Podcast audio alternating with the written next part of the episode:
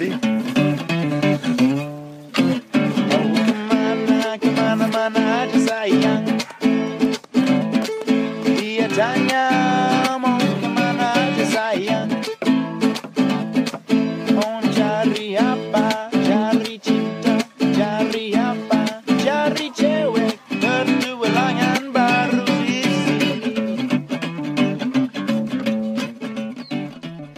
So, welcome back to the Diaries of the Wild Ones. Now, this episode was highly requested by you guys. It's me telling the story, or the first story of when I bought a yacht with two mates and set sail for Indonesia. Now, one thing about this podcast is that, which I get blown away about, is that how much I get requested and how thankful people are when I get high or smoke a joint on mic. So, for you guys, well, actually, not for you, for me. Thanks for allowing me to do it, to have a really good time with my friends. And so, what I did is we smoked a joint and I sat down with one of my really good friends, hi, and we had a great laugh and great story time session. So, now it's for you guys to enjoy. I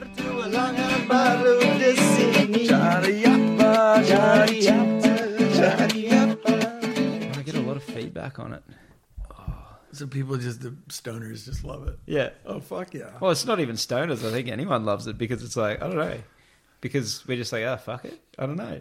Yeah, we're just having a good time. Yeah. Yeah. Yeah, yeah, We're just yeah. allowing Just ourselves to have a good good time. Oh, I- Yeah, that's good coffee.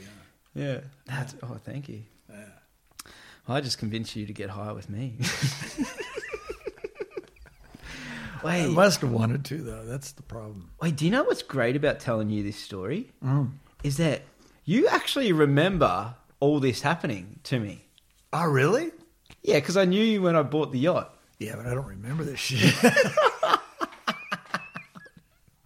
You talking about? I was like confined. That's your life, man. I'm not gonna remember your life. give me advice and not remembering the advice you, you gave me. Oh, So what are you talking about? No, I didn't do that. It's all your fault.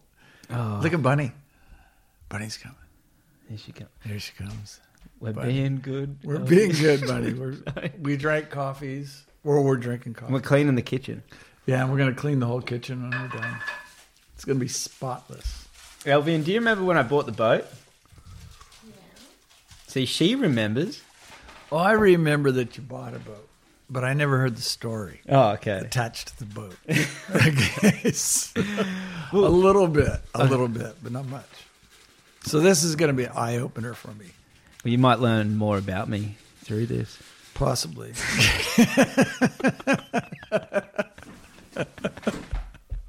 There's always, a, yeah, you know, Well, I okay. It's I met you. I met you and Elvian. Be honest, you staying at, that's at Sumbawa. yeah, and Sumbawa at Tropi, tropical surf camp.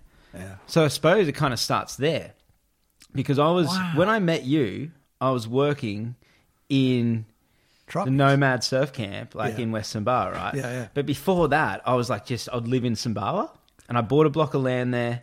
Oh, you, so you weren't even working while you were there most of the time. Yeah, like I, I was there for years. Like we would just go and hang there, and I just started working there because like my, all my mates worked there, and then someone left, and then I got a job, and I worked there for like four months, Yeah.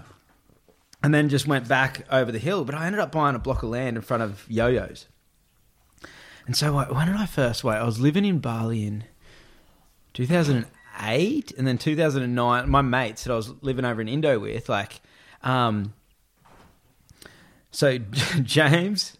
James Malone and Jordan Fitzgerald. James and Jordan were these two Groms. Yeah. And Scotty in Bali here, I mean, Scotty in, in Lennox here. Yeah. And I, he lived in Bali. Ah, okay. His dad had an exporting company in Bali. So when I said, oh, I'm going to move to Indonesia, he's like, all right, I'll go over, over with you. I'll set you up and you can stay at my dad's house. Ah, and I'm like, sick, 'cause his dad wasn't living there and they had this like villa. And so I, so me and my ex girlfriend Kel, we went over there, moved over, and started staying in Scotty's place. And then while we're over there, he had like family friends, the youngest of his family friends, like James, like friends of his down in Coffs Harbour, like family friends were over, and they Oh, were so only they these, came and they was seventeen, like these two groms. It was like, ah. and I was I was a grom too because I was only tw- I was twenty one, but they were three years younger than me. Yeah. So he introduced me to Jordan and James, these two 17 year olds that just literally moved to Bali. They, they were so freaking wild. Like, suddenly you can just drink and party and surf as much as you want and have motorbikes. And, like, we would get so freaking wild because there was, like, no rules. You know what I mean? Like, fuck, we lived so wild in Indonesia when I look back at, like, being, like, a 21 year old living there and the boys, and then with the boys that were, like, 17. Oh, I was 20 fuck, I don't know, but we're living in Sanur. I lived in Sanur and then and then in Canggu. Oh, you were. Oh, wow. Yeah, then- nice. yeah. I love Canggu. But so James and Jordan and a few of our other mates from Coffs Harbour, well, I actually wasn't mates with them then. All did this trip over to West Bar. They did a trip across Lombok on motorbikes, and then it ended up in West Bar. And they found this place they really liked, called um, Western Bar. no, it was yeah, like yeah. over where like yo-yos, like the waves, like yo-yos and Supersucks. It's in yeah, a town called Maluk anyway. But anyway, so they were convincing me to go, and I never wanted to go. I was like, nah, I can't be fucked. Because I remember I went to Lombok once, and we just had this bad experience, like where dudes just trying to rob us and all this stuff. And I was like, fuck, I'm not going over there, man. I was like, I'm happy here. I'm safe. I'm just hanging in, you know, I was just living in Bali. And then he finally convinced me to go over. And so, because my girlfriend's like, nah, I'm not going, but you go. So then me and my mate Corey rode over to West Sumbawa and stayed there for the first time. Remember, we stayed there, and James and Jordan weren't over there at the time, mm. but their mates were Jai, Jai and Tom Ronald. And so I go over, we ride our motorbikes over over the night. It's like, man, to do it, like I remember when I first did this adventure, man, riding across these islands. All right, I like, and now it's just a common thing. I would have done that ride like maybe 60 times in my life because I was living there. So the ride from West Sumbawa to Bali. So it takes, it used to be two and a half hours and you'd leave at night.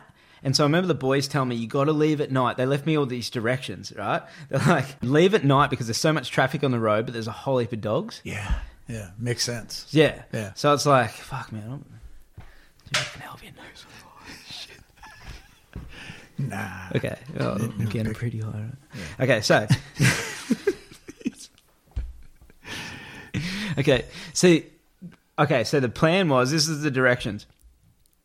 Two and a half hours leave from like Kuta, like where you're staying in Bali, ride to Padang Bai. Get on the overnight ferry that goes from Padang Bai in Indonesia, like with the um, the port there, the big the big port, and then get the ferry. It's a five hour ferry, five and a half hour ferry to Lombok, and then from Lombok head through Mataram and then across across um, Over to Labuan. Lombok. Yeah. Yeah, you got to It's go over the totally over the island. huh? yeah completely across the island, Yeah. yeah. and then from there um, you get a ferry across to Sumbawa, another two and a half hour ferry, and then you get to Sumbawa. Okay, so this is what it was. So the boys first gave me these directions, and I'm like, yes, sweet. So me and my mate took off, and riding from okay, so you ride two and a half hours, get on this ferry. And how I used to always do it would get on the ferry, and I always had a poncho, and I'd go up on the deck, and I'd put my poncho out, and then just put my board bag, or my board would still be strapped on my motorbike, and I'd put like the poncho or just something to lay on, Yeah.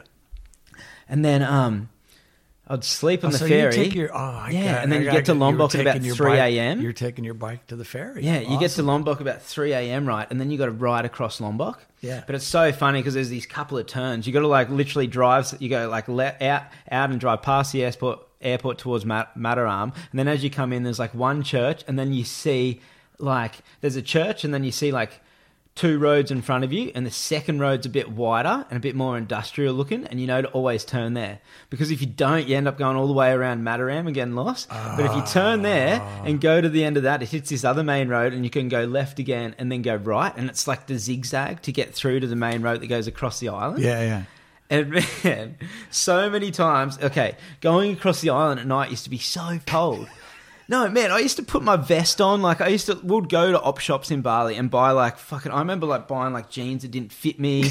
like, They were, no, like well, I bought ones that were too small. I couldn't get them up over, like only above my knees. I couldn't get up around my butt. But all like they'll do they'll because wind protection, man. As you go over the mountains of Lombok, it gets so fucking cold. And like the funniest thing, because on the side of the road there'll be no one around except for like the odd like um someone going to the um to the mosque or something like Yeah, a Muslim with the with the robe on. You might see them going to to pray or whatever. But there's no one else other than wild dogs and garbage fires. Oh, For some reason, they just burn their garbage at night. Okay, so we'd wear as much as we could, Yeah. like punch it like when we we're riding along, we'd go to like, we'd go to the markets, buy like old clothes, whatever we can, put extra layers of clothes on. Wear every, I'd wear everything that I'd have to do this ride across the night, right? And if my ex girlfriend, if my girlfriend was on behind me, Yeah. she would tap me if I didn't see dogs. Like, as in, because like, if when you're going along, you're punching it. You're going like 80k to 100. I used to sit on 100, and then I back to back to like 80 or like in between 60 and 80, just Yeah, cruise. Because yeah. dogs, man, like you'll be coming through village, and like it's like dark, or like you're just on the, on the scooter, and you'll be coming through village, man. And like you'll see a dog in front of you, Oh, and it'll just like it'll be on the side of the road, and then as soon as you get near it, it'll run it. It'll run in the front. Oh, like man, you hit no. so easy. Oh, they're skits. They're like kangaroos. I you know ran what I over mean? a dog in Bali. Did you? Yeah. I got I hit this dog right, and the bike went down. Are you eating an apple Yeah, they're so good. in the mic? Can Worst thing to eat on mic.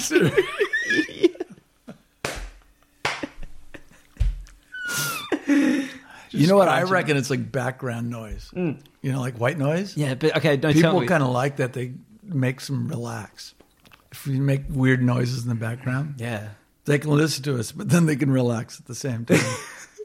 you know what I mean? You're not in the apple. Wait, tell me about this donkey here. Oh yeah. So I jumped up on my bike, right? And the bike was just like I rode it almost like a surfboard because I had to just jump up really quick. Oh yeah. And we just slid until we stopped. And it was like, fuck, that was so scary though. Just, you know, Did you hurt the poor thing? it took off. Oh, it took off. I don't know. I don't know. By the time I come to a halt, you know, it's like, my, you know, like the bike was ground, you know. One like- time I was coming back from Scar Reef in Western Barra, mm. and I was going through this village, and the rooster or a chicken, like a ran like a big one, but ran out under me and just exploded in a puff Oh, of feathers under the bike. I just and I just remember just big puff of feathers. And like, thing is at Western Bar, like one of my mates, like local dude, he hit a cow in the middle of the night, and it fucked him up. And he woke Yeah. up, he woke up to machetes to his throat, and he got taken to the ATM, and he had to pay for the cow. Right, ah. but he was fucked up. Like his legs were swollen. I remember he came there, man. His bike was all smashed. It was like legs were all purple and blue and fat, like completely swollen, but also shaken and traumatized because he fucking had such a horrific motorbike accident running into a cow. But then comes to with a machete to his throat, and then pretty much kind of gets robbed or not robbed, but like taken to an ATM and told to pay. You know what I mean? yeah. Like That's I not intense, just- man. it was intense. So when I hit this chicken and it exploded under me, I just took off. I was like, I'm not get a machete to my throat. Yeah, that's a, yeah. I mean, you got to do what you got to do, huh? Right, You have a, have a bite of your apple. Okay, yeah, and one more. Oh, yeah, okay. I'm going to have a bite of one now. It's so good. Whoa. Aren't they good? Mm. Pink ladies. No. They're just like oh, in your mouth. Right. Oh. So we would ride across Sumbawa, Mm. I mean, ride across Lombok, and stop and get warm by the garbage fires because you get so cold. So you'd just be getting cold, freezing, freezing, freezing, riding this motorbike, just punching it. And you got to make the other ferry, and you got to get there before the sun starts coming up. oh, fuck. Because you'd get like the 10 o'clock, would always aim for like the 9 or 10 o'clock ferry from Bali to Lombok. So you'd arrive in, in Lombok at 2 to 3 a.m. Wow. and then do the ride from 3 a.m. to 6 a.m. because then you get trying to get the 6 a.m. ferry. Yeah. It goes from Labuan Across Lombok, Lombok. to Sabah. Yeah, across Lombok, yeah. Yeah, and it's like car ferries, you know? And like you put it on and like you pay your money, man, and then you just go like, that's what I mean. I'll just go sleep on them. And then like, but the beautiful thing is you're going through Bali, it looks so nice and everything, but it's just village, village, village. You go through Lombok, it's like big town and village, village, village. It's all this, you know, it's like it all looks kind of similar. Yeah, yeah. And then as soon as you get in that ferry, you're coming into West Sumbawa, man, and it is like barren. And it's like crystal clear water and just like goats running around, like one little hut there. And you're like, where am I?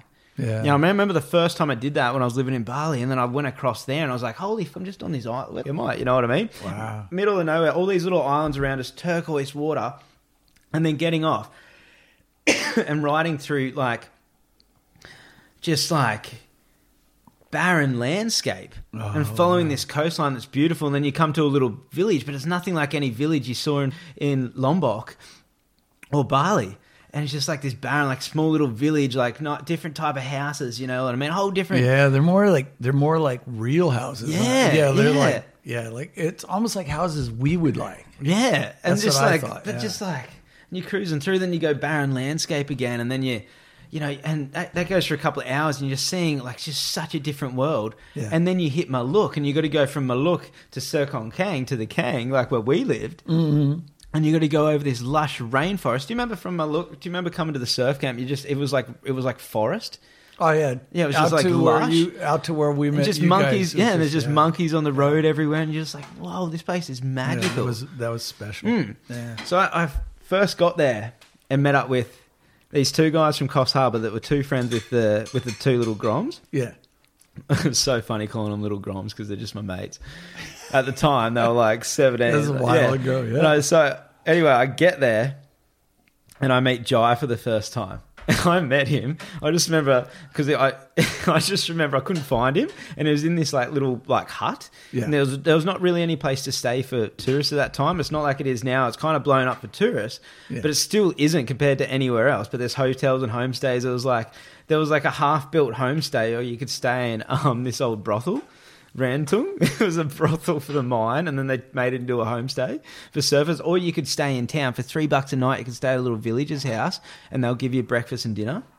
Wow. You know what I mean? It was so cheap. And so anyway, Jai's just like, come man, you can sleep sleep in my room with me or whatever. Or put the hammock ups, hammock up or whatever, you know. And so I get there, and I just remember he wasn't in the room, and I could hear him like yelling at the back. So I walk out the back, but he was on the shitter. Oh, this is Jai. Yeah, and he's just Yeah. sitting there on the shitter, just like looking at me. He's, oh, what's going on, man? I look at him and I was like, hey, show us your push face. and then, like, at that moment, the two of us just like fully became bros. You know what I mean? Just became mates because it was like we just met each other on the same level. Like he like shocking me by just walking out, he's naked, just having a shit, and then I'd like I just meet him by standing there, being like, like I just I'm like, yeah, I'll join in. Like, give us at your push face. you know what I mean? And from that moment, we are just mates, man. And so, and so I started That's hanging with these guys. So. I remember I slept in the hammock, and Jai, no, Jai started sleeping in the hammock. I had the first night in the hammock. We slept on the balcony because they had, they only had two beds, and there was four of us. Yeah. So there was Jai and Tommy. And then Corey that came rode over with me, and then me. And so John and I like, oh, we'll sleep on the like. There was like just outside, Yeah. and there was this English guy with us, um, Kieran, and he had elephantitis in one foot. and so What did it look like? he had this one huge foot. Yet he surfed pretty good. It was just it was, and he was sleeping in a tent. Right, he had a tent. He had the front of the fucking had bamboo hut. Elephantitis. He was surfing. Yeah, yeah. He just had this one really big foot. It was like size like sixteen or eighteen, and the other size was like size eight. Do you think it was really elephantitis, oh, or do you think he just was like a deformed guy with one huge foot and one normal foot? Yeah, I don't know. That's what he said. He just said he had elephantitis. I don't know. It's a, yeah, fair enough. But he was a cool dude. But he was like sleeping in a single man tent, like a nylon one. Was his foot hanging out? But I just remember big for the I would sleep on the balcony, and this is like in this barren landscape. There's like like you're looking on the you're on the beach, but there's like an island there. You're looking kind of like around. It's like farmland, and there's like cows just cruising around everywhere. And I remember we are in this like little hut thing. And then the boys are sleeping inside, and Jai and I are sleeping outside. He's just in the hammock, and I put some cushions down. I remember that there was a whole heap of like fresh little puppies, Tango and Cash. And Tango and ah. Cash slept on Jai and I out on the balcony, and then this Kieran guy slept in his single man tent in like the paddock in front of us. But I remember these cows. I remember like man waking up and there's like cows all walking around him, like nearly stepping on him. And I'm like, this guy's gonna get squashed by a cow. Well, I need to shoot the cows oh, off. And the cows are like screwing up all the building site because where we're staying, they were just building it. It's called Yeah. Santai Bungalows. And um, a mate of mine owns it. He's from WA. Yeah. And he, yeah, Papa John and his son Aaron, really good mates. But anyways, uh, anyway, so um, we we're like, dude, you're gonna get freaking squashed trying to sleep in this tent with all these cows around, like ding dong, ding dong around. Plus, like the, the locals, our mate Bull that was building the place was like, we need to get rid of these cows and try to put fences up because they're just wrecking our build, like all the materials and shit. Yeah. And so we went and got BB guns. No, we went and got pellet guns, air rifle guns. Yeah, yeah, yeah. And then our job was when they came. Oh, I think we had BB guns and air rifle. Yeah, and our jobs were when they came. We'd have to shoot, shoot Yeah, them you'd pop the run off. And I just remember um like shooting these cows in the butt because like waking up and like oh they're all here and like they're like they're gonna they're gonna stand on Kieran and shoot them on but then they all just start running in a panic and you're like no they're gonna be it's gonna be a stampede on Kieran. Oh, fuck! You're kidding. Remember the locals like bulls like we need you guys. These are the ones that are here. We need you to, you know, when you see the cows why coming, you got to didn't shoot. it. Kieran? Why didn't Kieran not do that? Because that's like dumb. Well, that's where he was sleeping. I don't know. Well, Because young I mean, man, he's we're not a living in bright guy, man. What, what, was he? Um, why was he doing that? Couldn't he just stay with you guys? I don't know, but I tell you, man, that was the best surf trip because we got fun waves. Oh, really? We just got fun waves, just good crew. There was like This is maximum crowd would be would have been like six dudes and all your mates. wow. It was just so fun that first trip. So anyway, that sparked it for me, and I just then that was just where I was. I was like, that's it, Western Bar was for me, man. And I just hung there for years, and I just like that was became my base. Like where I'd just like spend most of my time, and I'll go hang in other places. I'd go back to Australia for a bit, like do some tree lopping work or something, and go back to back to Indo, back to Western Bar. I was always everywhere I went, anywhere I went in the world, was always back to Western Bar. I go to go to when we went to Korea, go to Sri Lanka or whatever. Always back to Western Bar. It just became the spot, and so I loved it that much. I ended up buying a block of land there, yeah, I remember that. and then um, and then yeah, and then obviously doing some work there. But so the guys that I was hanging there with all the time, Jai and Jimmy and Jordo. Fitzgerald. So now the two groups of crew have all met together, kind of thing, ah. because the ones that told me to go over, Yeah. my mates, and then And the they've guys I showed met up over now. there. So that crew, ah. and then my mate Mitch, which you've met, Mitch, Mitch, Yeah, you've known yeah, Mitch. yeah. Mitch comes over with me originally too. Like on like one of the first trips, so that becomes his place. So then it ends up we all just become mates because we're all living in the jungle. We used to call it jungle fever, man, because we'd spend like two months there and then have to do either visa runs or like we'd have to just go back to Bali for for um for a party, just Just- just, yeah, to just to socialize, just, to see Yeah, people, yeah, you know. And I just remember what we would do. We'd always get drunk. Like when we we're in Western Bar, we'd just have random night. You've got to make your own fun, and we would just sit there and just drink after surfing all day, and sit there and just drink and like listen to music and make up dances about for like when we're going to when we do make it to Bali, we're gonna get there. And so, oh man, we had these full dances, like mid nightclub dance floors. The boys and I would just like full jump in, make a circle, and just do this proper sick dance that we made up when we were real drunk. Are you serious? Like, oh, How cool is that? Yeah, one time a mate flipped me in it. He picked me up and just yeah, man, it was sick. It was very bad dance moves, but it was so choreographed that everyone knew every move that it just bounced. It was like you So know, it looked cool. Yeah, it looked sick. People would cool, So we'd, yeah, we'll do that and get jungle fever. Go back to Bali and have And wait a minute, let me ask Elvian, what do you think of that story you just said? How him and his bro- his him and his mates would make dances up in Sumbawa before they went back to Bali so they could do their dance in the nightclubs. I could just imagine Aaron out there in the jungle making up the jungle dances. Look, when Aaron started talking today, you know, I always have such a strong memory of how Rio and I met Aaron. We, from the tourist perspective, our boat from Lombok pulls up at the dock at Sumbawa.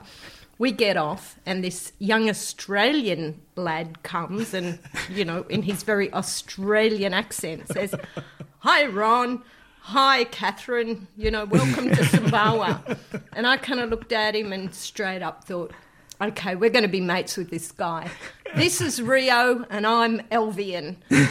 and so he straight away kind of knew, okay, the you know Byron Bay crew, it's cool. yeah. And that was it. S- He's our buddy since then. I still, that was so much fun. I remember taking you guys surfing. Oh, I was taking everyone on the market and I was like, oh, I'll run and see if Rio wants to come. And I ran around to the pool, and you're just like in these days. I still remember this with the frangipani swimming through the, the pool, smelling the frangipani, just in such bliss. Oh man, wasn't it great? Yeah, well, that's where I met you guys. Yeah, we well we were on a high right then, huh? We, Man. we loved it. Yeah, I was so loved, fun. I love living there. So we'd live. I would live with this crew. It's a fucking epic place to be. Yeah, so we would sit in the day and watch like surfing vids and stuff. We'd just surf all day, and when there wasn't surf, we'd just make up our own fun or just like par- start partying or watching surf vids. It's just anything went. It was just fun, fun, fun with your mates in the jungle and just surfing. And so we watched this surfing vid with Timmy Turner, this guy from California, mm. and he goes out on one of these islands in Indonesia, up in Sumatra, gets dropped off it with goats and chickens, and him and his mates just live on the island and surf this crazy left. And we're like, we watched this, and we're, it just implanted this thing in us, and we're already living in Indonesia. We're like, there's freaking islands all around here. They've got to have waves. They've got to have waves. Let's go find a wave. Let's go find our own one and just pe- camp up in it. So we ah. all start getting keen, right? And so then the idea is born, right? So the idea is born between five of us: Mitch, Jordo, Oh, so that's James- why you guys did the boat. yeah, James and me. So ah. we're like, we're gonna get. So we start looking for islands, right? We're doing all this research, asking old crew, like all the crew around, like Indo, trying to find an island with a wave, right? And then one day, like we're like, yeah, we're gonna get dropped off, trying to work out how to get dropped off, what animals we'll need, where we can get them from, and shit. Full logistics of it. Yeah. And then one day, one of the boys goes, "Oh, we'll get a little paddle and kayak, like a fishing boat that we can take out." And so then we're like, "Yep." So then we add that into the idea of like, where can we get a little fishing boat, a little paddle boat? Yeah. You know, so we start looking at that. Then one of the boys goes like, well, "We're going to get that. Might as well get one with an engine or get like a bigger fishing boat. There's enough of us. We'll just get one because then." Because the first fishing boat paddling was so when we're camping on the island, we can paddle out to the reef or the back or, and go spearing off it, go spear Yeah. fishing. Yeah. You know what I mean? Yeah, And then if the you have a boys like boat, yeah, th- nice. then it was like, well, why don't we just get one with a motor, like another a proper Indo fishing boat, like an Indo like one that like. So then we can go from island to island. We're like, so we start looking it up, man. It's like Good maybe idea. six or eight grand or ten grand, and we can all go in and get some sick boat, right? right, yeah, like an Indo fishing boat, and then we're trying to work out how to get get fuel and shit. Then at the time, we all like kind of. I remember Jimmy James. He went to Airlie Beach and he was working working on yachts. Yeah. and he ended up doing his yacht masters at the time. Oh, this he, was the guy that was the skipper now. Yeah. He turns he's so he him? starts. So we're going on about this idea that's going on, and like we're bouncing around ideas for like a year. You know, like literally a solid year. Meanwhile, a few people go their separate ways. As in, like James goes back to. Um, Oz, but like the group message is still going. I think Yeah. Jordo goes back to Oz, and Mitch and Jai and I are in some bar, and we're all still like frothing on it. Yeah. But Jimmy's overdoing his yacht masters, learning how to sail and like be be a big big sail lord, right? So one day we're like looking at trying to get a boat with an engine, and then one day he just messages me and he, um, the boys in the group message just like boys. He's like, let's get a yacht and we can do anything and go anywhere. And me and all the boys like straight up are like, you're kidding me. And then we start like going, like sailing, like going, getting dropped off on islands and like living on the one island. He's like, let's go to every island. You know what I mean? Let's go surf it all. Let's go find it. Let's go find it all. Let's go find our own waves and let's go find all these famous waves. You know what I mean? All these hidden ones, all these gems. Man, years of watching surfing vids just like just suddenly like just like getting so excited, just like, whoa, we can have our own surfing vid, our own surfing adventure. You know what I mean? Yeah, fuck yeah. That's we just so wanted cool. to find fun waves with our mates and just surfing. So then it just suddenly sparked this thing in the fight. We're all so keen. We're just frothing and like it's going around for like for uh, just the idea and we're the group and we're buying a boat together and like we're looking at what ways we can go to. We're looking for boats to buy and everything. I remember when I met my ex girlfriend Lexi in in Bali at a party. I remember I was with that group and we are all talking about it and people were asking about us. It's like word had got around that we were buying a, this boat, right? Ah, okay. That's like why when I first got with Lexi. So when I first got with Lex, we were searching to buy a boat, but we couldn't. It went on for about a year, and we just didn't find the right boat. Where did So- you get this one? Well, I'll tell you. Ah, okay. So it just um, so it goes on for like a year, and we can't find the right boat to buy, right? And then it just kind of like fizzled out. I remember, like, I think I went back to Canada with Lex, and then we came to Australia. That's right, we came to Australia, and I was living in my van. are hanging out with you, you quite a bit. and the idea just kind of fizzled out. And I had, because I had my land in Indonesia, I remember I had like 40 grand left in the bank or something. Yeah. And my house was going to cost me 27 to build. So I designed this house in West Sumbawa with my mate Anthony that builds surf camps. He built macaronis and he built part of troppies and everything. Yeah. But Anthony designed me a house, and like we're organizing all the materials, everything. We're going to build this house. And so I remember I was back. We were living in my van, um, Lexi and I, were, like driving around the east coast of Australia, or like, and um, and hanging out with you quite a bit. And the this boat thing had kind of fizzled out because we looked for a boat for about a year, and then the last few months, it just kind of the idea just went, and I started like focusing ah. my energy on that I was going to build this house. And the next thing, I get this phone call, and Jai's just like, "Boys, I've found the perfect boat. It's on." He's like, "It's on." He's like, ah.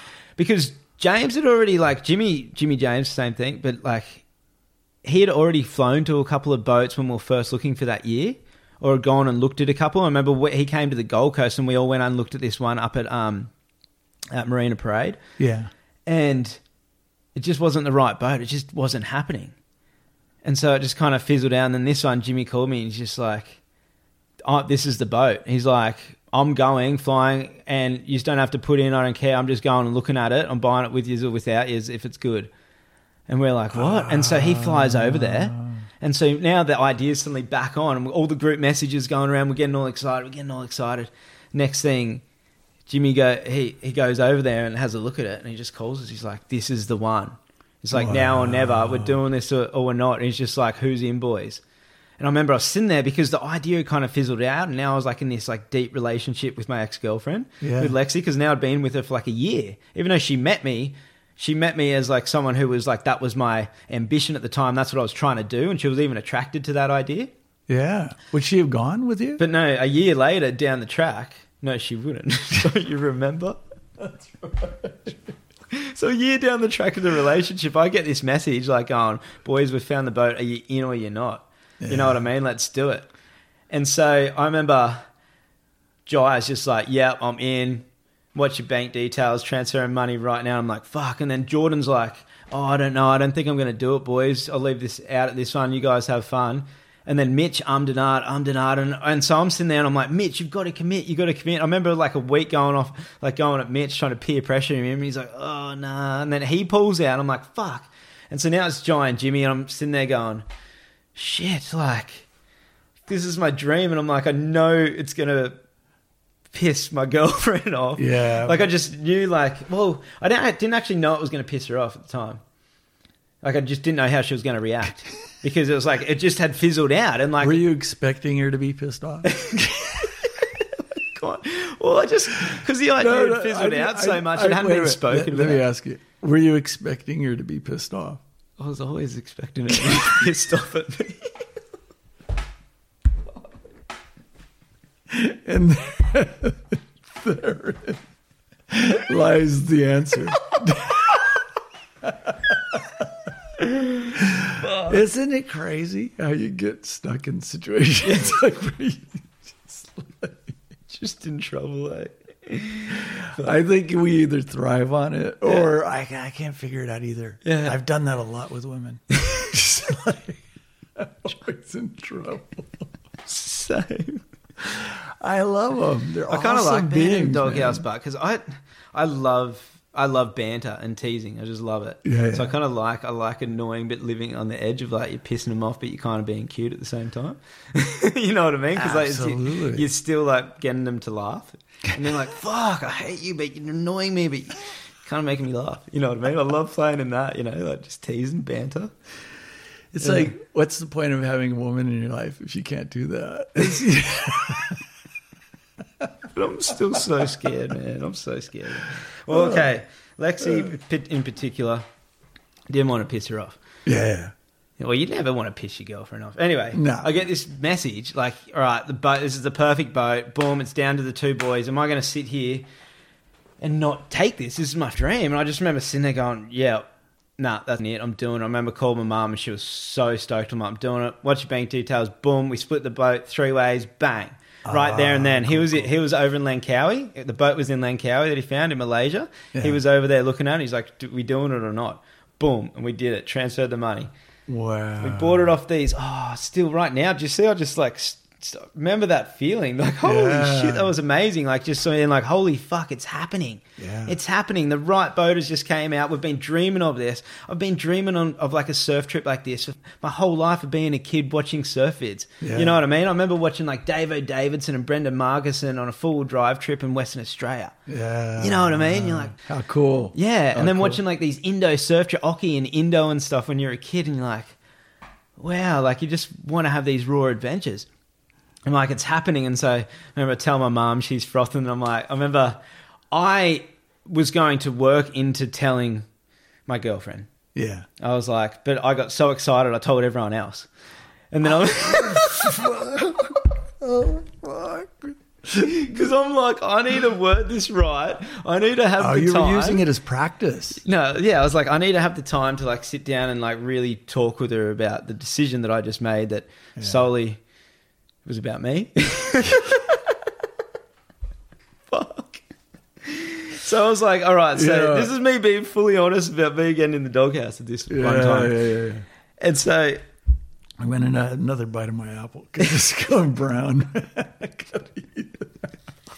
okay, so well, So I remember I go, I've told everyone with excitement, I'm like, all right, I'm going to tell Lexi tonight. Mm. But I've literally just told the world, everyone I know goes, well, we're doing it. But the boys are telling everyone, the whole, we're all frothing. Yeah, yeah. So everyone's telling everyone. And I'm like, all right, tonight I'll, I'll, I'll sit Lex down and I'll tell it. Driving along in the car and someone messages her. It was something like that, whereas like an external source let her know with it before I told her. Oh, I just remember we were driving from your house actually down here, and we ended up in the biggest argument. She was like, "I can't believe I had to pull over, man." She was screaming. I was so scared.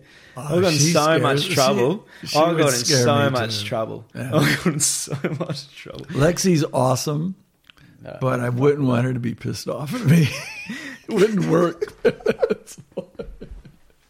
Okay, love her to bits, but so you know. we got this. So it's done. The deal's done. The money's in. Now the expedition begins. Right. yeah. So it's like it's setting up, and like so we come back. All the transactions happen. It's an Australian built, forty six foot sloop, aluminium Oh, sloop, wow. an Adams forty six, and it was made in Fremantle in Western Australia in nineteen eighty seven. Wow. And then it had a refurbish built from a racing yacht, like they refurbed it into like a, A cruising a, yacht. a cruising yacht. yeah. So in so they basically just rebuilt like a cabin in Yeah. at the top of it, and that was done in two thousand and three or two thousand and eight. Can't remember, but anyway, it was called Beach House on the Moon. So we bought, we became the owners of Beach House on the Moon. This ah. boat that was like literally so seaworthy, such a yacht man, Wow. and that it had already done trips in Indonesia. It knew the waters. Like this boat like, was just Wow. fucking. So anyway, it's getting ready This to head sounds over, like a and good so like boat, okay, man. so what we've got to do between us, we've got to like go over. It's on the hard stand in Rebak Island in Langkawi, right? Mm-hmm. I knew where Langkawi was. I'd never been there, never been to Rebak Island. Oh, so but you now, guys got it in Indo? yeah, it, was- no, in Malaysia. Oh, It was in Malaysia. Malaysia. We are looking at boats all around the world, and wherever one was, we're just going to go get it. Thing was, we didn't know how to sail. Only Jimmy. We didn't know shit about boats. Mm, wow. We're just like, whatever Jimmy finds it's good and he reckons we can do it, let's go do it. You know what I mean? Wherever it is, Yeah, whatever. absolutely. So he Yeah. found this one on like Yacht World in Langkawi. So he flew over, I think because he was working on super yachts at the time and he was near the joint, had a week off or something. Mm. He flew to Langkawi and went and had a look at this boat. And that's the one we bought. So then it's like planning, okay, finding out the condition that it's in, everything about it. And like he, when he was there, he's writing a list of what needs to be done. Yeah. And so he's like, all right, boys, like we're going to, it's going to take us a few weeks. It's on the hard stand, hasn't been in the water for like five years. We've got to like work on it and get ready. So it'll probably take us about two weeks to, to a month, right? Yeah. And we're like, all right, sweet. So we we end up flying over there like all separately. I remember like we're supposed to take like two. Jimmy worked out. He was like, oh, we can probably fit like two surfboards each, or three surfboards each. And I remember I took five or six, and I took five or six, and Jimmy bought two. I was so pissed off. But I remember, man, I left, I packed all my shit. There was all these parts and stuff that were working out what's better to get in Australia that we can't get in Malaysia. Yeah, Well, yeah. Jimmy's over here, he's like, yeah, bring this, bring that. So then we leave and go over there. Right, man. I literally I fly into freaking Kuala Lumpur, get on another plane, fly to Langkawi. I'm on the way on this adventure to meet the boat that we just I just Oh, spent all my savings on. yet? No, just photos. Ah, So the boys meet me in Ch- um, Chenang. I remember they're in the dinghy, and I'm like, "This is our dinghy. This is sick." You know, they, they meet me and pick me up, and they take me out to this island. So you land in Langkawi, then you got to head out to this island called Rebak. Yeah. This Rebak, um, and it's got a little marina and a little resort on it. And the, our Oh, boat that we bought was in that marina on the hard stand.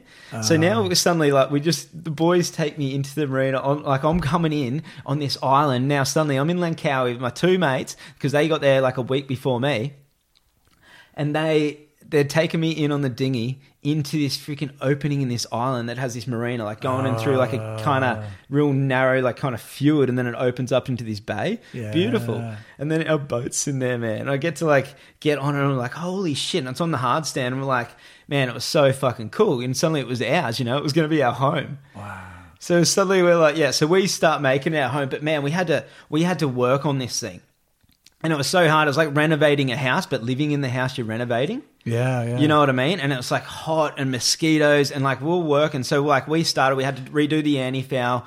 Any part where any aluminium was exposed, we had to like grind Protect it it. back.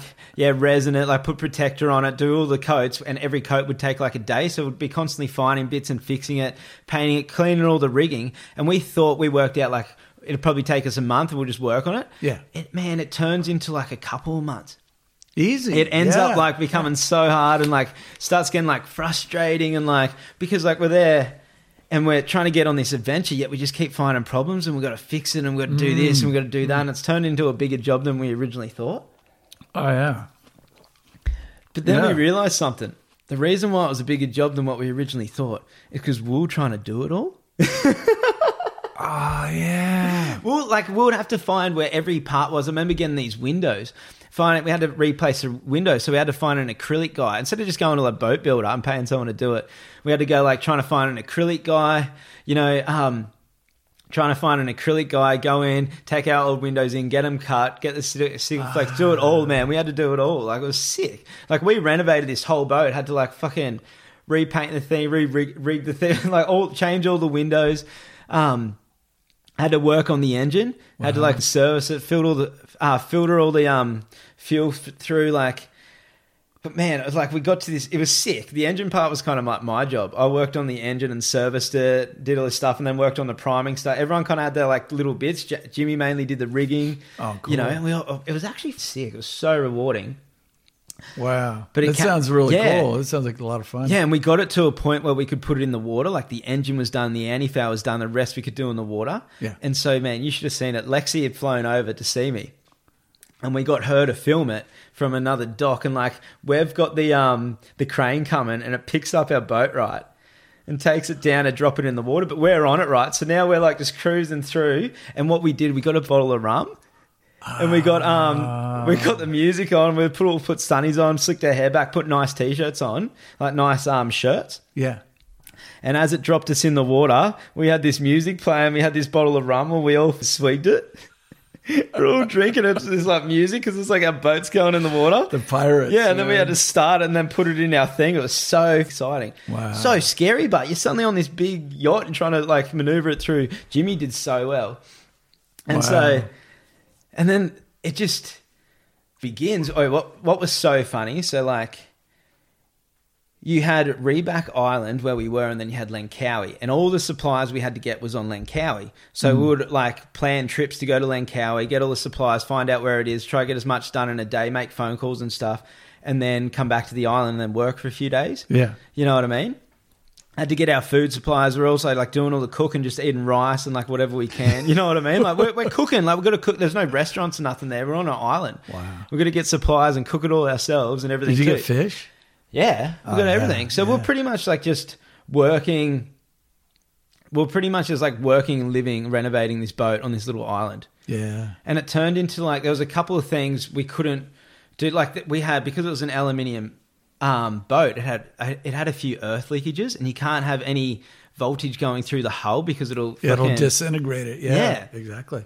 So I'm trying to find all these earth leakages. So I'm pretty much rewiring the ho- whole boat and testing everything, and then it was getting it was getting too out of like my own depth of like electronics, and I was like, oh my god, I need help with this. It got so overwhelming, and then we heard that there's great and really cheap electricians, boat electricians in Thailand. Ah, So we're like, oh, we need to we need to go north because there was a few things that we couldn't get done around Malaysia and couldn't get parts for until we went like. Yeah, fuck it, just and the whole thing, the whole yeah. point of the trip was to buy this boat and then set off and sail to Indonesia and do the whole surf season down the coast of Indonesia. yeah. So we're fixing it up and we're trying to make we're trying to make the, the season in Indonesia. So it's kind of gets to the so point. It's taken us like two pressured, months and it yeah. starts getting pressured and we're like, well, this stuff we can't do. We can't get it in Malaysia. So let's sail to Thailand and then from Thailand we'll go to Indonesia.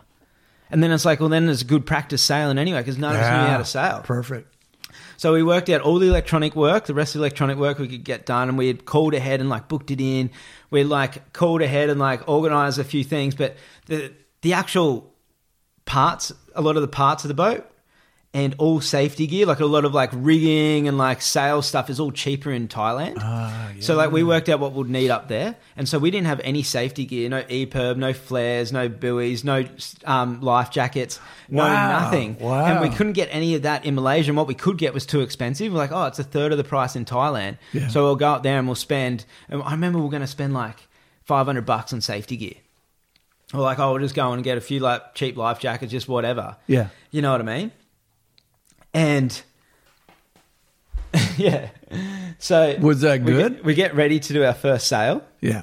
And so, what we realize what we need to do if we're going to go up to Thailand, we've got to first learn how to sail, like learn how to sail the boat around Langkawi.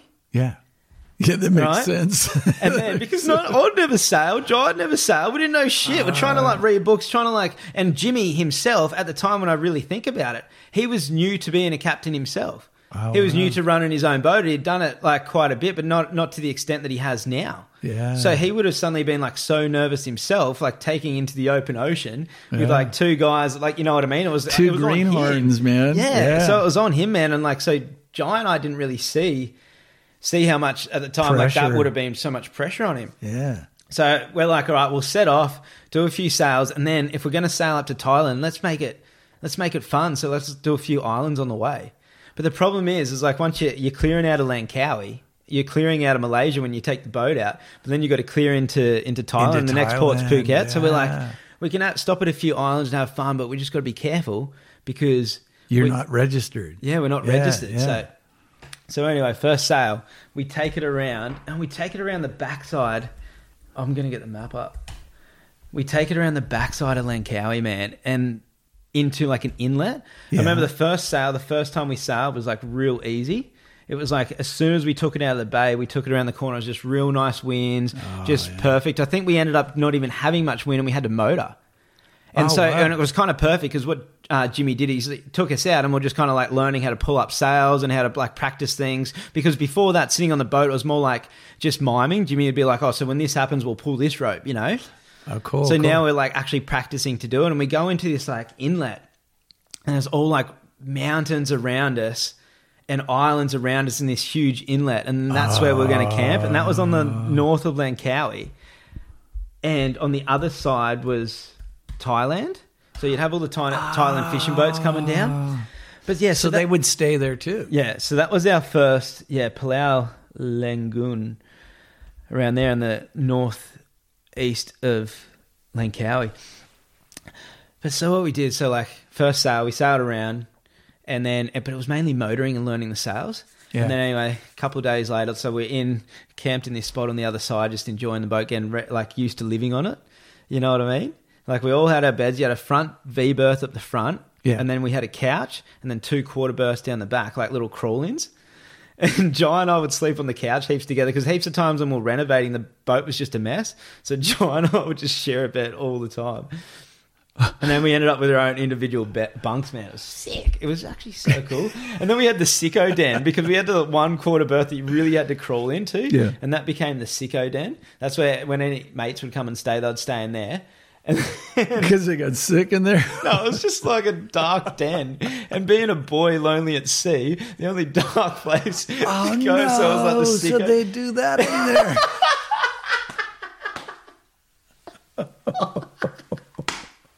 you live with your That's mates in close quarters, man. man. Oh my like, god, you're have the sicko, Dan. Ah, so no. you actually were you all instead of being sailors, you were seamen.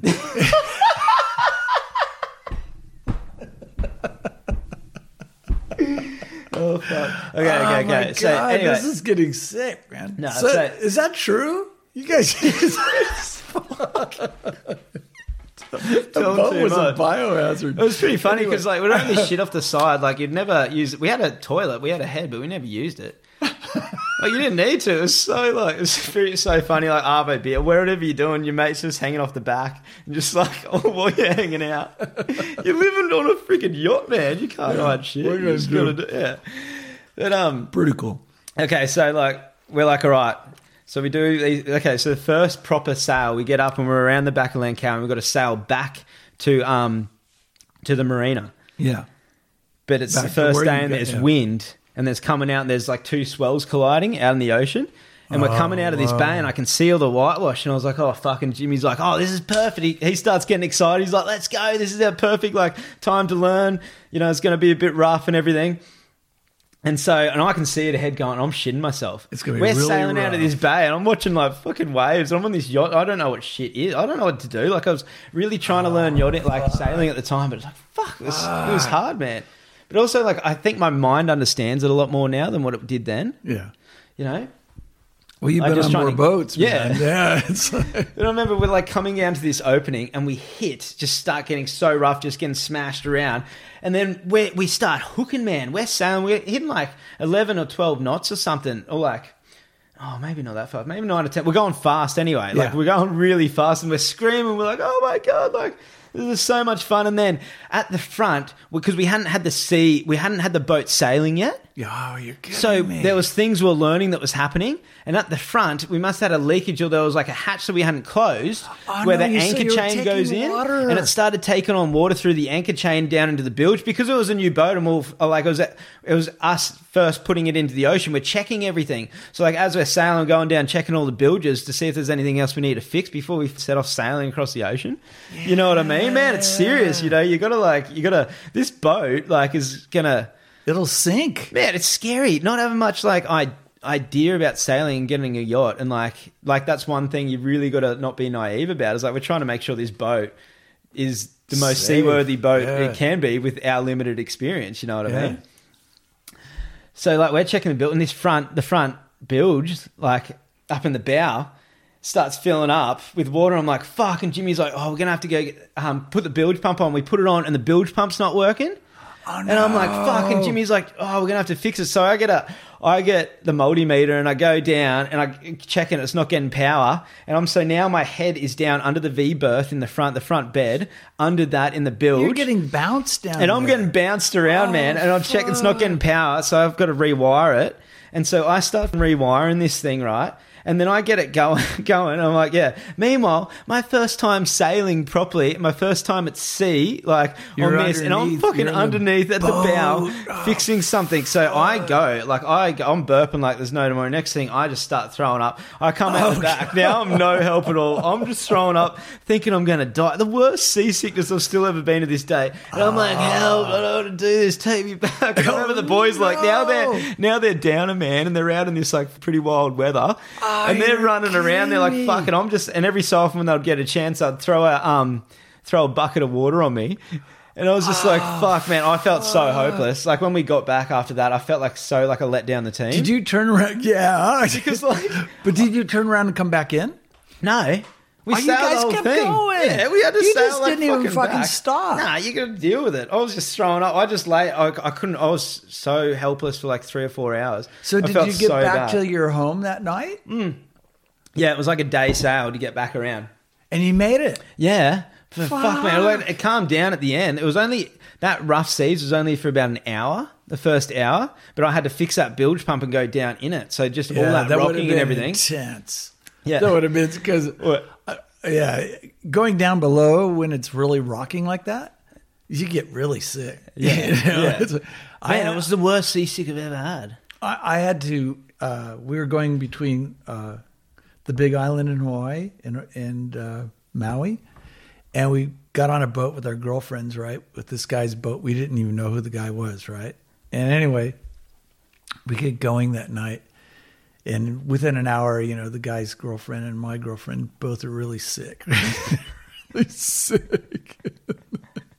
and then the guy, the guy that owned the boat and his two kids into the night, they got really, really sick, right? And it was just like me and this guy, this other guy named Cam were the only ones that weren't sick, right?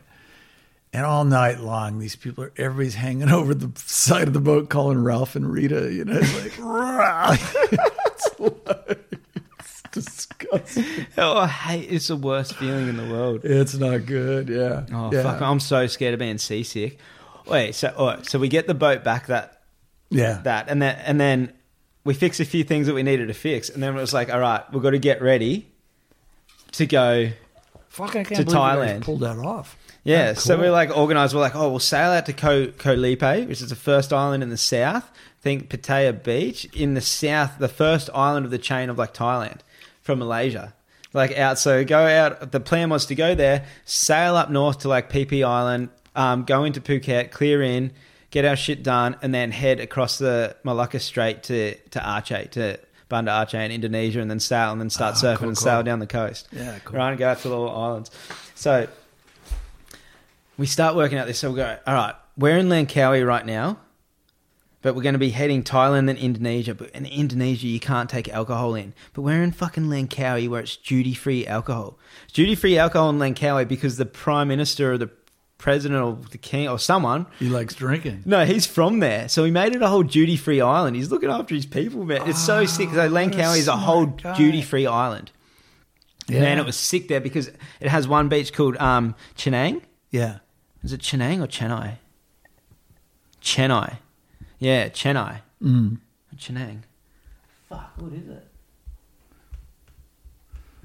The word, the name Chennai is like for me. Chenang. It's Chenang. Yeah, yeah, There's that's what I Palau was Rebak thinking, there. It's Chenang. Man, because the island where we're f- fixing the boat on, where we bought it, Yeah. was off Chenang Beach. And Chenang Beach was the party beach in Langkawi. Ah. and our dinghy had freaking wheels on the back. It was a three and a half meter aluminium dinghy, but it had these big wheels that clicked down on the back so you could beach it and walk it up the beach. Ah, so, man, me and two mates, and we're 25 years old, like long hair and shit, just be like cruising up to an island, like party islands, like parties going on on the beach with this dinghy, rock up, chuck the wheels down, pick it up and wheel it up the beach to the party, drop it on the sand, and then like go into like some bamboo hut and like have beers and like drink and party the whole night, meet cool crew, like dance and like sick, and then like we'll get drunk and have to like um, get back to our boat.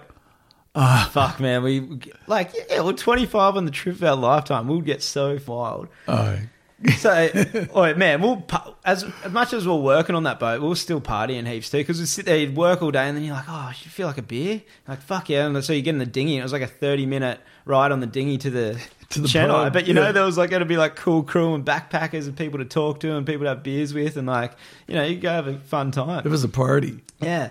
So we we we're like, well, alcohol. It was eight bucks a carton, and it was ten bucks. It was like eight to ten bucks for a bottle of alcohol. So we're like, we need to get all our alcohol here, but you can't take alcohol into Indonesia. So we're like, we come up with this plan.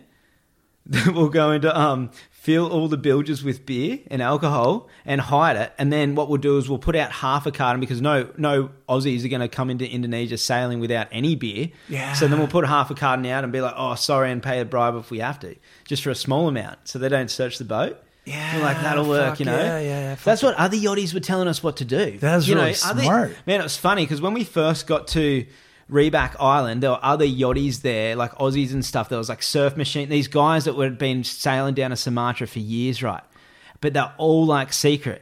They wouldn't. No one would give up their secrets, right? No one would talk to anything because everyone's got all these secret places and secret waves they've been going to for years. So no yachties will tell you. So we're these like new cool like crew, and when we buy our boat, when we're going through it, there's all the sailing books, everything, and then we find the diary of the boat, and it has it had been to Indo. yeah, and it had done it had done four years, uh, four years I think in Indonesia, and it had all the surf spots written down, all these secret ones. Man, we fucking studied this thing. It had all these secret surf spots, what they worked on, what. And and then, like, we still were confused about a lot of them, like where they were and stuff. But we had read enough to know about them. So we'd be out ah. with these other yachties, out having a beer with someone, and then we'd be like, "Oh, yeah. So what about this place?" And someone would be like, "Who told you about that?"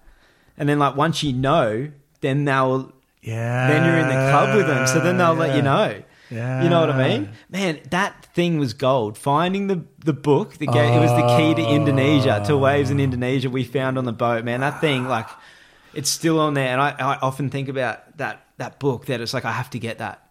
It's Yeah, it would be gold. worth going back and getting the book. Yeah. Could you do that? Yes. Oh, boat's still there.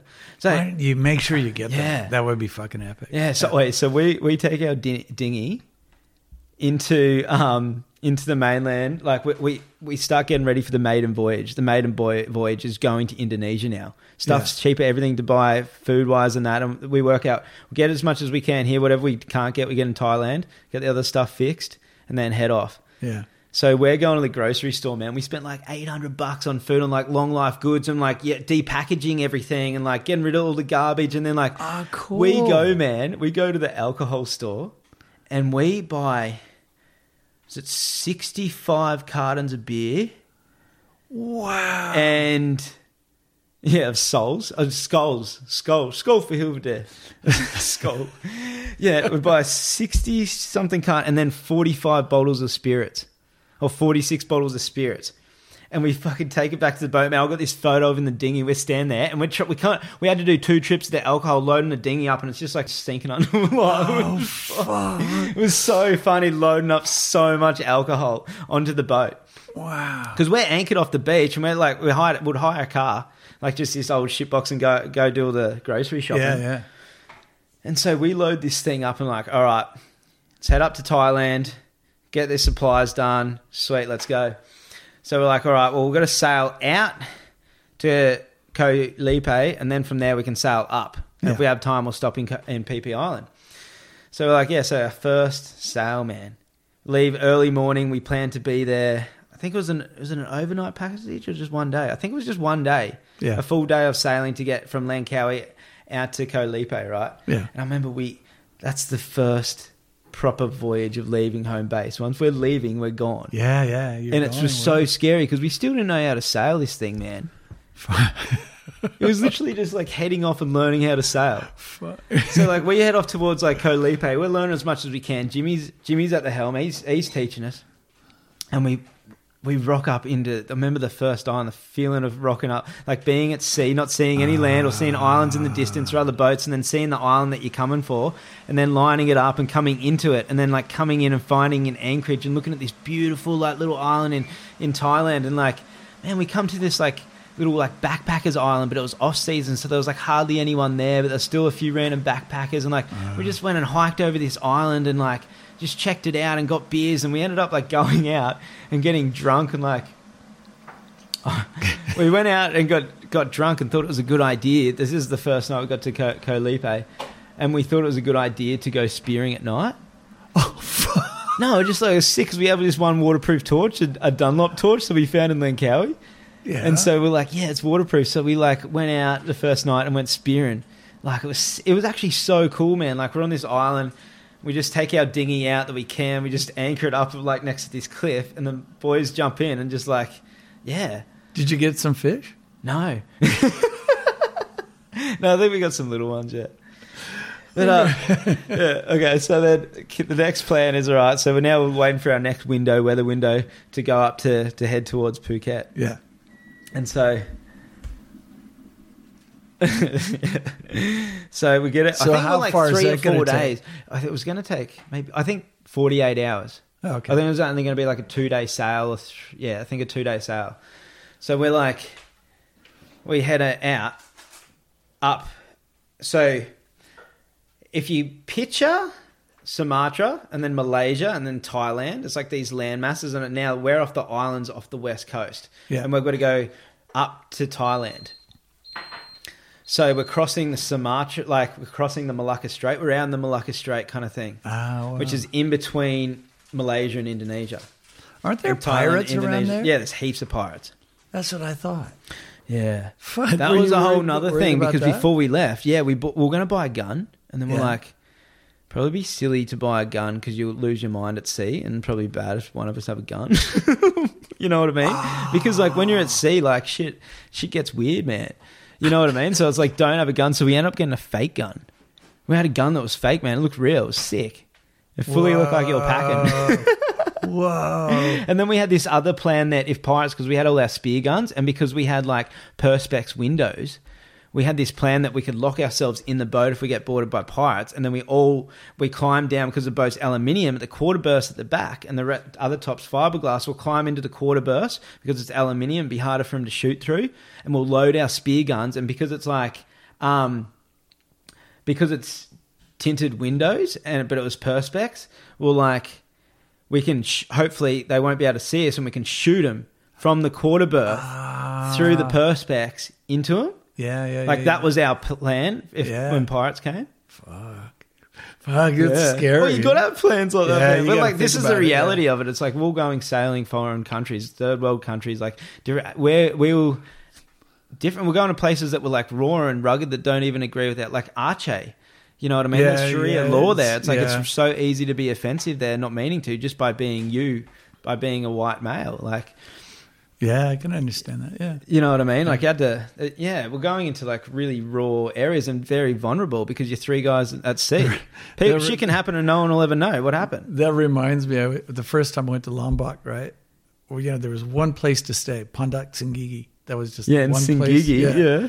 That was it, right? So we get on to Lombok and we're taking a, a like a, a bus over to that place, and uh, the the bus driver stops, right?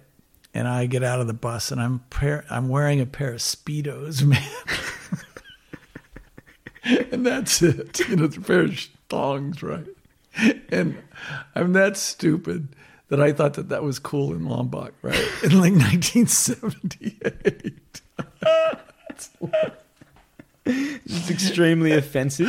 there was like two little girls that were laughing their heads off at me, right? And I'm like, can't figure out what's going on, right?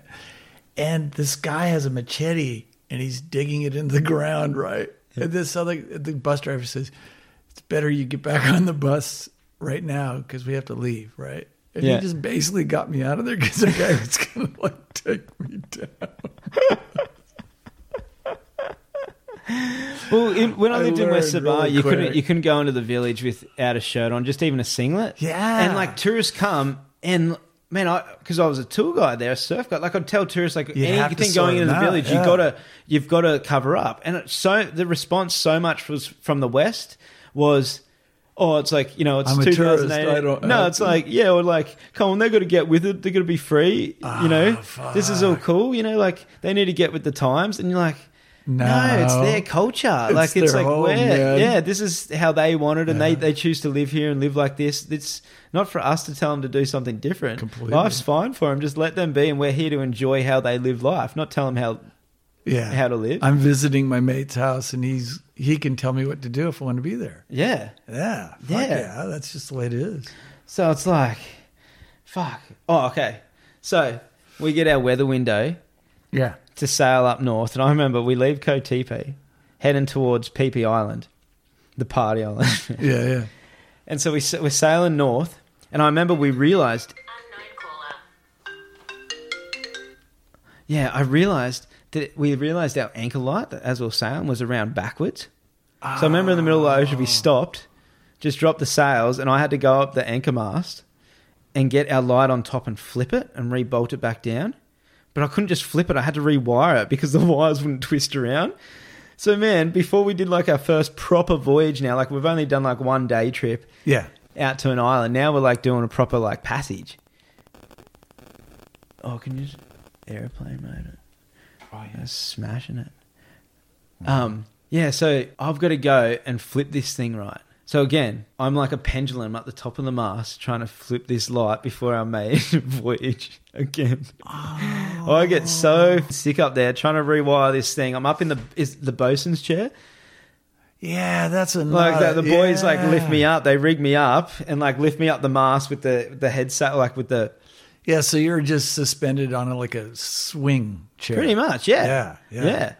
And so, man, I'm like just sitting up there, like pendulum him, going rocking with the swell backwards and forth, Ah. rewind it. So next thing, I'm seasick again. And you puked down onto the boat. yeah, so we we Did head you out. puke down onto the boat? No, no, I puked when I got down because I Oh, like I just got it done. I was like, "Get me down, quick, quick, boys, quick, boys!" And I was down burping, burping, like fuck. fuck. Because that would have been a disaster if you puked up in Yeah. the top. Oh, it would have been horrible. Yeah, so we ah. we start sailing right, and we're we're sailing towards. We do overnight passage. Next day we're sailing, and the end by the end of the day we're going to be in Phi Phi. And we're Going along, I remember it was early morning. It's early morning, and I just come off shift, so we just worked out like we'd learn learn how to sail the boat. If anything happened, we'd just wake Jimmy up, and he would tell us. Yeah. You know what I mean? But like taking in turns, like four hours each or whatever, or three hours each. And I just came off shift.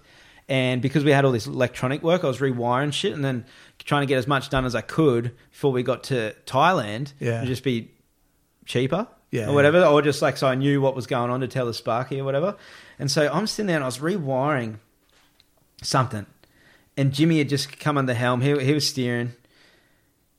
And I was just sitting there. And I remember I looked up and there was like no, because there was no wind on my shift. We'd gone so slow. There was no wind. It was just a really calm, cruisy morning. And I'm sitting there and I'm like, oh, fuck, man. I just remember I'm sitting there and I'm like wiring this thing and I, I felt a raindrop and I look up and I was like, huh, I might get some rain. You know, I was like, it started looking a little bit dark. Yeah. But nothing like Are anything you crazy. Now, there's these me? weather events that we'd been told about that happen randomly down the Malacca Strait, and they're called Sumatrans, Sumatran winds, and that's when the wind will suddenly pick up and it'll funnel in between Sumatra and Malaysia in the inlet between, and it'll cause like a big funnel, and you can have these like shots of like um, crazy storms that just kick up with huge winds, like 50 knot winds. So we're sitting there, and we've got like eight knot of wind or 10, like we've got nothing. We're going slow. And You know what I mean? hit? And we're sitting there like fully like not ready. Like normally, like when, when I'm sailing now, like when we're sailing, we see a storm coming. You're so prepared. you're like you start like you tighten your rig up. you get Yeah, ready. get ready, You tie yeah. everything down. You just get storm ready. You know what I mean? Yeah. Yeah. You take a reef of the main. Like you get. But you ready to guys didn't the- do that. No, we didn't do anything. We didn't know it was. It didn't look like it was going to be a storm coming.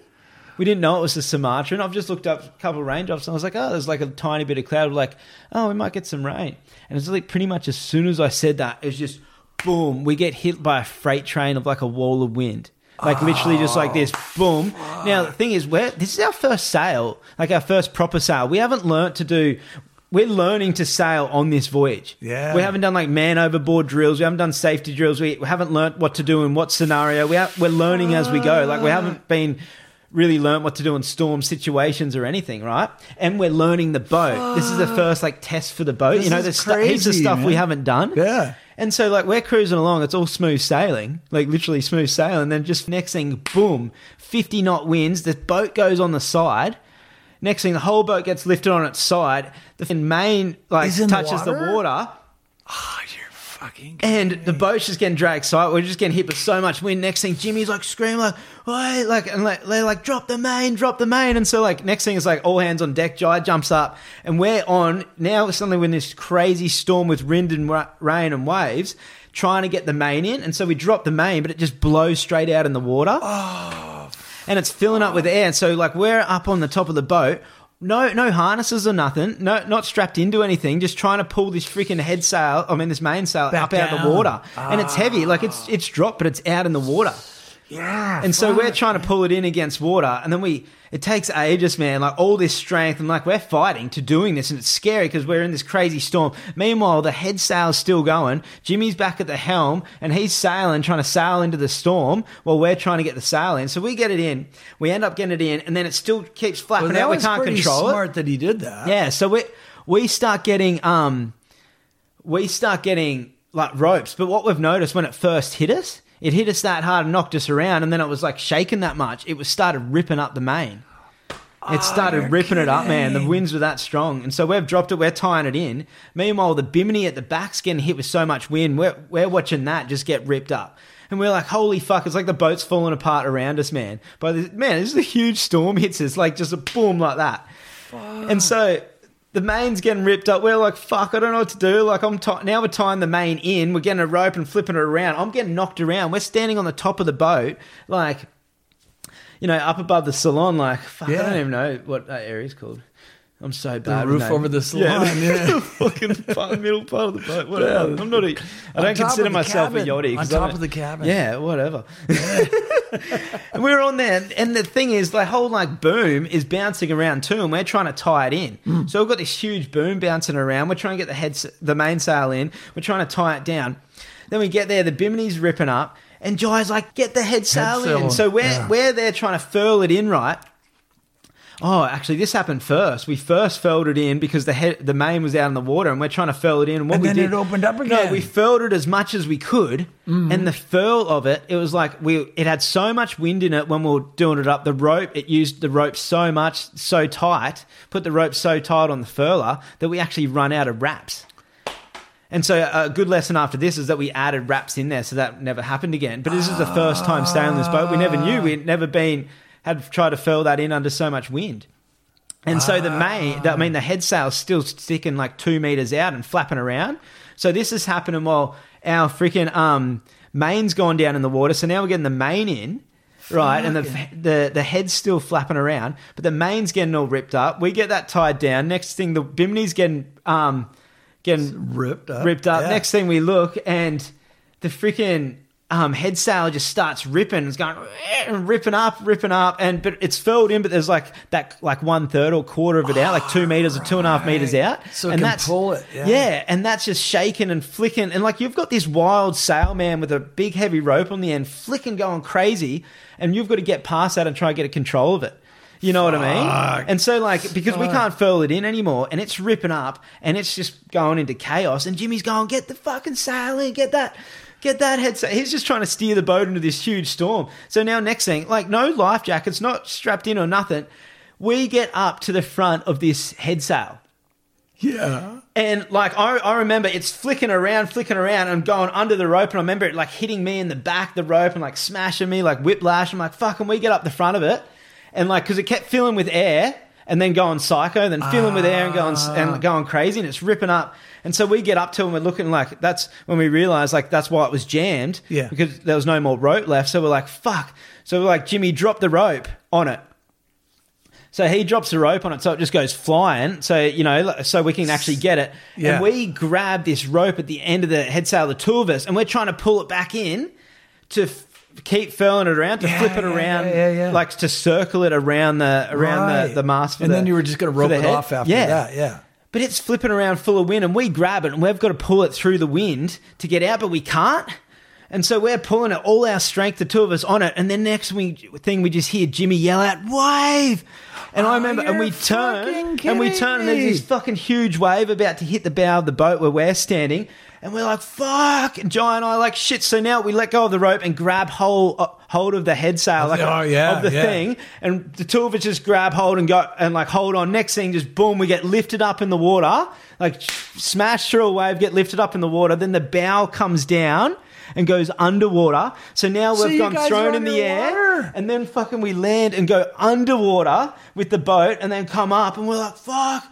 Jimmy's like, get get the sail in. So we're like, fuck, grab it again, grab it again. We're trying to get it around. We get it a bit closer this time to get it around. I think I think we get it all our might, and then next thing, wave. And we're like, fuck. And so we grab on again, and same thing, get thrown up in the air, man. And like it's so hard to hold on because you're getting thrown like fucking. 10 Yeah, meters in the air and then yeah. down 10 meters Yeah. with all this force and going underwater, the suction of it. And man, if you let go, you're out You're at sea. You're You're done. fucked, yeah. You know what I mean? So we're holding on for fucking dear life, proper like dear life. Because we let go, we're done. So we lift up with the bow of this boat, come down again, come up, it's like, get the head in, get the sail in. So we grab this time all our strength. I remember Jai just going, fuck, like all his might, and we get it, and we get it around one loop, and as soon as we get it around, the wind takes it again, goes out of our hands. But now it's like now we've got it one wrap, so now we need to do about two or more. But now it's not as strong because it doesn't have as much wind. Oh, now yeah, it's getting a bit so easier. But the next thing, it. third time, wave. Oh, So we turn around and again we're like, fuck. So we grab on again, lift up, get thrown down into the water. You got literally going underwater with the boat in this fucking huge did you wrap storm. one with your legs too? Yeah, Yeah, yeah. I I, think so. yeah, I was like knees like, and around, yeah. And Jai and I like holding. I remember like I'm clenching Jai and he's clenching me, and we're both So you clenching the c- pole. That's pole. good because you could hold each other Yeah. together too. Yeah, yeah, it was that's awesome. So Fuck. skit, like because man, it was so close to just being done. Yeah. So anyway, we get caught in this storm. So we again it- we come up and we get the last fill and then another one and tie it off. Like man, it was so strenuous. And then it was just like fuck, tie off the bimini. So because now we're looking at the bimini that goes over the back of the cockpit and it's getting all ripped ripped up. So we have to get back there trying to crawl through. This is a huge storm, like rain and everything, and crazy wind. The boat's on its side, just off. smashing around. Yeah, and we get back, tie the tie the bimini down. I don't know how. Like I wouldn't do that again without like. Oh, it's just You wouldn't take those risks yeah, I wouldn't take those risks. Yeah. Like, fuck. And um, I've got this photo of Jai steering the boat once we kind of get in control. I remember we get down in the cockpit and we look, and even though we had prepared the boat for sail, like we'd stowed everything away, I remember looking through our boat from the cockpit and it was just one huge mess. Shit had just gone everywhere and just like, whoa, look at that storm now. Head had been ripped up, our main is ripped up, and we're getting just pushed off. Next thing we're like looking at the GPS. Jimmy's like, I don't know where we are. Don't know where we are. We've just gone pushed because we're just getting pushed hit by 50 knot winds, just getting pushed sideways. Wow.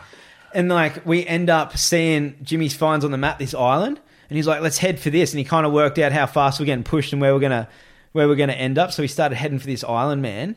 And we get to this island. We we So it- we got pushed off. I think? I think the storm we got pushed out for six hours before we got to the island. It was like six hours, like real rough. And as soon as we got out the back of the island, like we saw it coming, we had to aim for it. We had our engine full on. I think we ended up by this stage maybe putting the head out a bit, and we're just getting pushed sideways. And we end up getting in around this island, and we get in there, and there's like 40 fishing boats in there. And I just remember going like, "How come no cunt told us about this?" You know what I mean? It was like all the fishermen knew it was coming and came in ah. and like to this safe haven. So we come into this safe haven, man, and we have to hang on this island. I think it was like two and a half days waiting for the storm to go. So this so- thing lasted that long? Yeah, so we're pretty deflated. Like we got pretty deflated by this because it was like our first sail, and like we just got so slammed by a storm. It was so scary. Well, if you kind of think every day's like that on the Yeah. ocean, you'd be pretty deflated. Yeah, and like we ripped up our boat. We had now suddenly got all this work to do, so much more work. But what we had, the people we bought it off were sail makers, and they left a um, sewing machine on the boat and all this, all this um, Kevlar. So it was like we were going to use all that Kevlar to patch it, and then trade the sewing machine, hopefully to get it done. It's like a three thousand dollars sewing machine. Wow. So we end up um, spending this two and a half days by doing like man overboard drills and learning about like if you came off, like what to do. You know, like by someone falls off, like pointing at him, like marking a spot on the GPS, pointing at him, like man overboard. You don't take your eyes off him, someone else does. Man, amount of times you practice this and you lose your object, it's so hard. Like if you if you fall off a boat, see, it's got like a like one, two, three percent chance of mate like getting saved. Especially at night, man. You're on passengers ah, because you can't see. Like even if someone's got a light you- on their thing, you're bouncing around. Wouldn't you just have an EPIRB on you? Yeah, if you're smart and had money, fuck off. we had nothing, man. So we're doing all this. It's funny. So oh, we when we got up to when we originally get, get up to nuts, Thailand, man. we were going to spend like five hundred bucks on like safety gear. We ended up spending three grand. Oh, Like, we just we got ended up instead of getting shitty life jackets, we got the best ones instead of getting. Like, oh yeah, that was a good we, lesson. yeah, made a grab bag. Did you did you get E? Yeah, we got an EPIR, but only like one for the boat. I would have put one. I would have wore one all day long. But I nearly fell off in the in the Malacca Strait on a shark. Wait, okay, yeah. Fuck. so we leave this and like so now we've been at sea for our first proper sail. We're kind of getting deflated, but we're back on now, sailing up into Thailand. Yeah. and we're like, nah, fuck it, we've got to do it, boys. We've got to do it. This is our opportunity. Yeah. we've got to stop in. We deserve it. Let's stop in at Phi Phi Island. I see you're going to go to Phi Phi. Yeah. Let's we Phi Phi's can't cool. not yeah. And I've bended I've been a Phi Phi because we used to do our visa runs to to there sometimes from Indonesia. So I've hmm. been there a few times and had some really fun parties. Hmm. But imagine three dudes with their own yacht, yacht rocking off to this party island. Oh. I remember we got we got to this island, took our dinghy to the dock, and like just went straight to the bars. And I remember we went straight. There was a place where you can buy weed. And I remember we went down and bought weed first, and then went straight to the bars, got high, got so stupidly drunk because it was our first big adventure. Yeah. You know what I mean? We'd been through this storm and everything. Now we'd finally made it. It was so like we're so deflated. And then when we made that journey and actually made it, there was so in, like You'd be pumped. inflated. Yeah, we're just so pumped up. pumped. So like we're just fucking partying. We go on this bender for like two or three days, to the point where I remember Jimmy starts getting all nervous because he was the captain. He's like, "We haven't cleared in." I remember we were being out and we are being so ridiculous, and he's like, "Boys, we better calm down. We better calm down." He's like, "This is." This is fucking ridiculous, man. We're gonna get arrested. And he's like, we get arrested. Like we're not in this country yet. We haven't cleared in. you know what I mean? Yeah, yeah, yeah. Oh, it was just like we're just we're just getting. so Jimmy wild. sounds smart. Yeah. Is he smart? Yeah. Yeah. So we we head back. We meet this as we're leaving. I remember as we're leaving, we're getting some food. Mm-hmm. We're getting some food, ordering some food, and there was this girl there named Steph, and she was like, "Oh, where are you guys going?" Thought we were on the ferry going back to Phuket, and we're like, "No, we're going to Phuket, but we're sailing." And she's like, "What? Our yeah, we're on our boat." And she's like, "Oh, can I Oh, come?" Come, yeah. And I'm like, fuck yeah. So suddenly we've got our first guest, this backpacker girl. It's just like, it's just like, hey, can I like, can I come for a cruise with you guys? So we're like, yeah. So we're like, all right, well, we're heading out. We plan to like, we're not going to make it back to Phuket today. So we're going to stop and camp somewhere. yeah. So we set sail for Maya Bay where they filmed the beach. Oh, yeah, yeah. That's a nice place. Yeah, so it's now, and on the way there, we stop at these cliffs and anchor off and swim up to these random islands and climb up the cliffs and we start jumping off them. Man, huge cliffs. I remember Jai being so scared because now we're just setting sail. Now we're free. Now we're on the adventure, man. Yeah, We're pulling up wherever. yeah. We're going around island. We're diving. We're spearfishing. We're freaking. Man, Yeah, like we're on a fucking You're- adventure. you're we're drinking beers in the night on sunset. Like we're sitting down on the boat. We're getting towed behind the boat what we used to do in big passages, we had like this freezer inside the fridge, and it was like what it was was an esky with an Yeah. esky lid with a um, element in it. And we used to get the esky lid; it had a hole on it. So we used to get this esky lid and tie a rope through and put a bowline on it, tie a knot, and jump it jump off the back of the boat when we're out at sea, like doing big passages on nice days, and angle it down. And it'd be like crystal clear water, man. Like you're in like thousands of meters of water, and you dive down, and you go to the pretty much not the length of the rope because you're on an angle, but you can get like ten meters under the boat, and you're looking up at the boat, like cruising along. just because of the way you're holding the actual But esky it ends up getting scary because you're looking down at the depths of the ocean, and you're like this this giant um lure. lure. Yeah, oh, fuck. and you're looking down like waiting for something to come. But then like it's fun to do like because you do it for a swim, man. You know you got to get. Yeah, it'd be Oh, it's epic, sick. man. Yeah. That'd be so cool.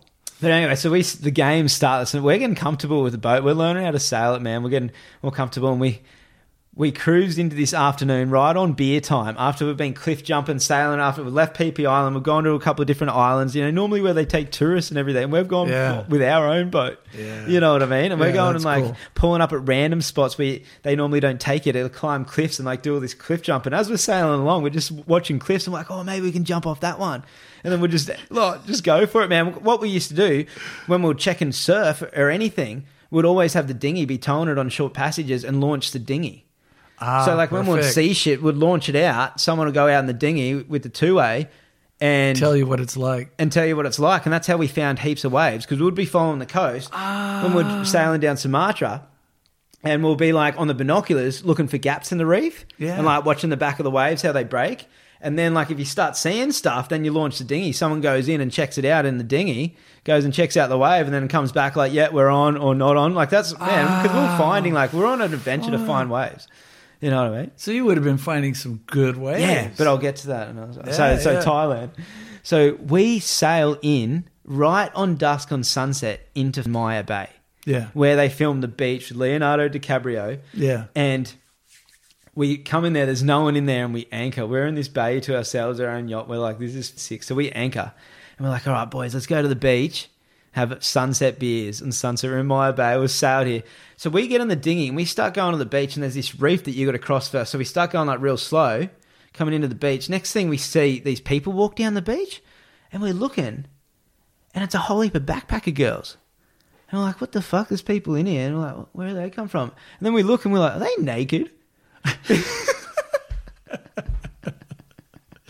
And we're like, oh, they're naked. And we've got Steph with us. There's four of us. And we're cruising. We're like, oh, how's all these naked chicks? And so then we get to the beach and we pull up, and all these naked girls, there's like six of them, run up, all, and they're all drunk.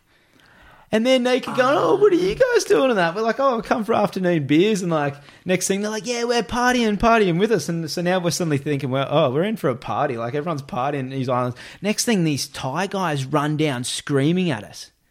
We've only just pulled our dinghy up.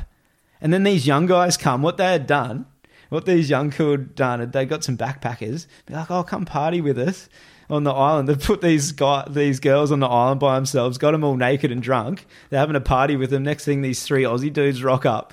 And they run down and like are talking to us. So they started getting all like kind of pissed off at us. Yeah, yeah. And this only like literally happened within 30 seconds. Like we rocked our boat up, these girls started talking to us. Next thing, these guys start running down, like screaming at us. Get the fuck out of here. What are you doing in here? You're not allowed to be in here. This is for like my guests only. Like, you know what I mean? Like, you know, you know, yeah, you're not welcome to our party. like, just like we're like, oh, whoa, we don't know. And they're like, is that your yacht? And we're like, yeah. And they're like, you're not allowed to, you're not allowed to anchor in here. We're like, whoa, like it just got intense quick. These dudes up in our face trying to like have a go, go with us. And we're like, shit, no, it's all right, or it's all right, it's all cool, we'll leave. And like, how about, I think, I don't think we gave them any money. We might have, because a lot of places you had to pay. We were pretty good at getting away with bribes. Yeah, yeah. Because especially in Indonesia, we spoke a lot of Indonesian, especially the other two boys. yeah. So we'd never had to pay what other people would pay, but like cigarette money or something Oh, that's would cool. always go down well. Yeah, but yeah. not like That's not a cool. hundred bucks or something. Just Yeah. slip them like five bucks or like three bucks, and they're stoked.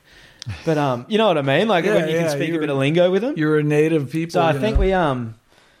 We might have got out of that, but we convinced them to like, we're like, oh yeah, we'll leave, and we'll just leave early in the morning, or, or like we said, no, we'll go, but we just didn't yeah well, until early morning. yeah, like we'll just yeah, we'll just lift anchor early morning. Man, so we got to camp in Maya Bay, lifted anchor real early in the morning, and set sail out of there for Phuket. And we got to Phuket, cleared in. That was sick as well. Going going into a, like immigration, but off a boat, and having to clear your Yeah, passports in, clear your boat in, and then getting into the marina. And so we had to go into the marina and straight up we had all the, the Sparky organised. He got on, he fixed our Ah, shit. We went to cool. we went to the freaking um sailmakers. we went to the sailmakers, Yeah. did a deal with them, got hooked up, got everything was sorted, everything was getting done for us, and we're like, sweet, we've just got to go party and, and buy our safety gear. Now we're in Phuket, man. We just rocked up in our own boat. So this, ch- so we hired we hired a tuk tuk with a big music thing for the night. Like, Ah, you and this a dude took us out all night. No, we're like we hired him because we it was had to go like an hour to get into main town, like to Bangla Road or whatever. Oh, okay. So we just hired this dude to just take us just on a pub crawl. So now we're in fucking Thailand, man, and we're like, we want to go to the markets, eat heaps of sick food, and go on this pub crawl, man. it was sick. Three guys. You guys would. You're lucky you survived it. Oh You man, know? we got to get so many cool adventures. Even when we're working on the boat, Yeah. the the two and a half months that we're working on it in Langkawi, we had to get our Indonesian visas. So we had to fly to the Indonesian embassy in Penang, in Malaysia. So we got to go on like an adventure too and fly down there and like stay in like Penang and like they've got this night market in Penang. It's, it's like the food hub of Asia. Oh wow. Not Penang in Sumatra, Penang in Malaysia. Yeah, yeah. And there's this huge night market there that literally has everything like Korean, Japanese, like Chinese, like um, Indian, like because you got Nasi Kandar in Malaysia, which is all the Indians. Because I think Malaysia's like sixty percent Indian, or at least Kuala Lumpur is, because they bought them all from Yeah. India to build the train lines. Is the place you're talking about on the outskirts of Kuala Lumpur? Nah, it's an island in about the middle of the country. Oh, It's a big trade island. Oh wow. But man, like yeah, this hub and like yeah, big trade hub. But man, the culture there is insane. And in Nasi Kandar, just in Malaysia in general, in Nasi Kandar, the in- Indian Nasi campur, like it's just so freaking good. Yeah. But yeah, anyway, so so we hire this um tuk tuk. Mm. And we just go and just party for like three or four days. I remember we, we made up this song like because we were ma- trying to make up songs about the adventure, and it was like chari chari chari chari chari chari ombak baru, chari chari chari chari chari chari ombak baru. It's like like what are you searching for in Indonesian? Like searching for new waves. Like we're searching for new waves, and we'd have this chant, and we'd start making up all these songs in Indonesian of like, That's well, that this is where the intro song of this podcast comes from. Oh, is that, But that you was- guys wrote that song? No, well, that was that the- song. it was the boys, the other two guys that are that I had the boat with, and our other mate Gary wrote it, Ah, and they and so that's the three of them performing it. You know what I mean? Just filmed on a GoPro. That's fucking epically good. Yeah, I love that song. man. Yeah. I fucking love it, and it just reminds me of those fun times. I wasn't even there when they recorded that song. I was spewing. no, I wasn't because because I, remember writing all these songs, and then they recorded that one. I'm like, fuck, that was sick. It just turned out so good because Gary's a musician, man. So Yeah. as soon as he got involved, just boom, he just made some ah, magic happen. It was Yeah, sick. It's pretty good. But I remember, yeah, chuddy, chuddy, chuddy. Yeah. So we party in Phuket, right? And then we get everything fixed. We're getting pretty confident now. It's to cross the Malacca Strait. Ah, so this is We get all our this supplies up. Deal. We say goodbye to Steph, like she because she came with us. She ended up spending like a week with us, and she left. Where was she from? Venezuela. Yeah, and um, we say goodbye to her. Boat's all done. It's all ready to go. Yeah. Now it's head for the for Banda Aceh. And we had heard through the yachties, through the yachting world, the ones in Malaysia, the old surf dogs like Surf Machine and and stuff, um, to clear through Sabang, Yeah. which is an island off the north of Aceh, and there's an in- immigration there. And if you're clearing through there rather than Aceh, it's less likely you're going to have to come into troubles or get searched because Aceh is a bigger port, stricter rules. It's like really strong Sharia law. It's all Sharia law that air, but we found out there's this island you can clear in, but it's a bit of a longer sail. Yeah. So right, let's head for Sabang. So now it's crossed the Malacca Strait, across one of the this really like busy fishing uh, uh, Shipping Shipping channel? Massive. and the heavy heaviest pirate traffic in the world. Fuck. You know, so we're man, we're set and sail, and we know what the sea can throw at us with those Sumatrans. So we know that there's storms out there. Sumatrans yeah, now. we've got to cross the whole thing diagonally, straight Oh. from Thailand across. Dude, I've got a map here. Check this. So out. that's that whole thing is that's just the beginning of these heavy winds. Fuck. Yeah, across the. Malacca, man. That is intense. Wait, see, check this out. So if you go off like where Phi Phi Island is, or like where, okay, see, there's Phuket up in that corner, crossing the Malacca Strait from there. Oh, Straight that's across, to Sabang. See that island off the top of Aceh? You're going straight across that ah. Malacca Strait, straight across the ocean. And so it takes five days. Takes four to five days. One time we did it in three days, because three and a half days, because we got really good wind. But it took us, so we set off for it, man. And it was the first time for me that's man, like that. First time for me to not see land for days, like on end, to just be a dot in the middle of the ocean, and that that experience, like just that realization of being nothing, but being just being nothing to Mother Nature, that like um sublime moment. Yeah. That's where I had that, like by myself. It was like my shift. The boys were asleep early morning, probably three days in to the five days across. And it was like nice sunny morning, and just watching like these, just the ocean, just nothing, and just feeling like nothing, man. that But like so so powerful at the same time. yeah. It was a, such a crazy adventure, man. It was so scary but exciting. But man, we we head off. I remember it was. I remember hitting the shipping channel, and it was my shift. It was early morning. And I'm like watching this huge shipping container coming at us from age, ages away, and we've got to cross diagonally in front of it. front of but they go so fast, man. Those things go like 30, 40 knots. They're they're fucking They're- chugging. they're hooking, yeah. And I'm thinking like how it goes. Oh, this side they've got to give way to me. I'm a smaller boat. Blah. blah or well, I can't even remember how it works. So, but I'm sitting there, and then like I'm watching it, and I'm like, oh, like don't want to wake Jimmy up. And it gets close to Jimmy's shift, maybe like 15 minutes early before he's woken up. I'm like, fuck it, I'm gonna go wake him up, and I go wake him up. I'm like, dude, dude, this tank has been gaining on us so much. I think we're gonna cross past. Like it's not diverting. What do we do? And he gets up and he like looks and he's like, holy fuck. And so we had to pull straight, find its course. And, And pull straight, it so yeah. And we called it up, and we said, "Yeah, we're just going to pull like straight here and come up next to you, like let you come past or whatever. They'll come and pass no matter what motoring man." I just remember being, hit with a big swell. yeah, I just remember, I just remember sitting in the middle of the ocean and like diverting our course straight and watching this thing gain on us, and then just watching it come past middle of the ocean, nothing around for miles, can't see land and nothing, just seeing this huge tanker just come straight, this big wall of steel coming straight past you, and then you fucking yeah, and then you're heading in, man, and then we set sail and just head in towards. Sabang. And like every time you're sailing and doing the passages and overnight passages, man, it's like we would make our logbook. So it's like we would proper not just do it on the GPS, we would map it. And so we'd do a logbook every every hour, I think, and every two hours we'd map it. Yeah. draw on the map, so you like find where you are at the compass so and everything, draw your, your line. path. Yeah. You'd have your so path. you'd always have it backed up from from the GPS. So it takes us five days to get into Sabang to clear in, man. And we arrive.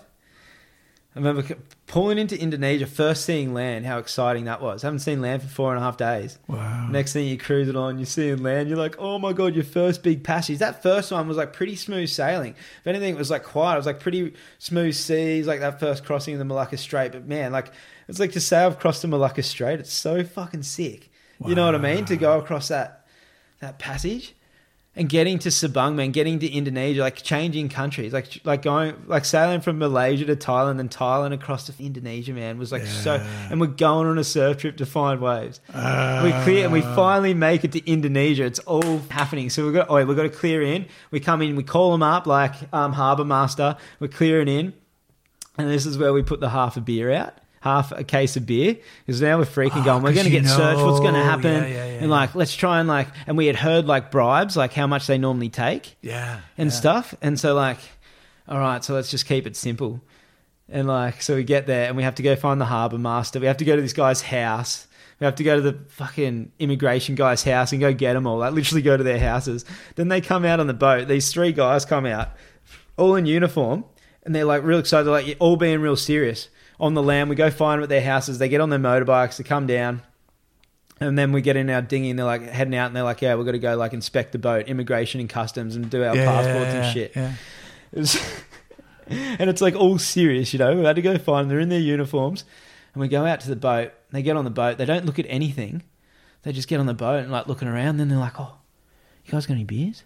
And we're like, "Oh no, we don't. Like we no, we we know you're not allowed alcohol into Indonesia. You know, it's all good." And they're like, "Oh, you, you got you got beers, beers, beers?" And we're like, "Oh, well, we've got a couple here. Like, like yeah, just half a cup." And they're like, "How much do you want?" And he's like, he's like, the guy's like, "Oh, give up. We want beer." So we're like, all right. So it's like this is like Banda Aceh with Sharia law where it's illegal, you know, and that's why we're hiding all the, all the alcohol Yeah, yeah, totally. in our bilges. And then this guy, the guys immigration's come on, and all they up. do is they're like, oh, we just want a couple of beers. You know, they're not going to. They didn't want to search about anything. They just wanted two beers each. We gave them two beers each, and then they saw the. Coca Cola, so they gave them two Coca Colas each, and they were frothing. Oh, And then we paid like the minimum that you had to pay. How cool is this? like had to pay like our fees or whatever, which is like nothing. And then we found out we found out other people going through getting done for like three, four hundred bucks and shit. And we're like, wow, we just gave them two beers each and they were stoked. wow. Three young dudes, man. And they're like it was weird because where Sabang is, there's another island off to like the southwest of it. It's a huge island off off like the north west coast of Banda Aceh, and it's the Marijuana Island. And we got told through everyone that that's the that's where all the weed comes from for up Malaysia and and down for Indonesia. It's all grown there, and like so, heaps of guys are just shipping it in. And it's like all cool. Like all the surfers are like are saying they all stop in there, buy their weed for the season, and then sail down.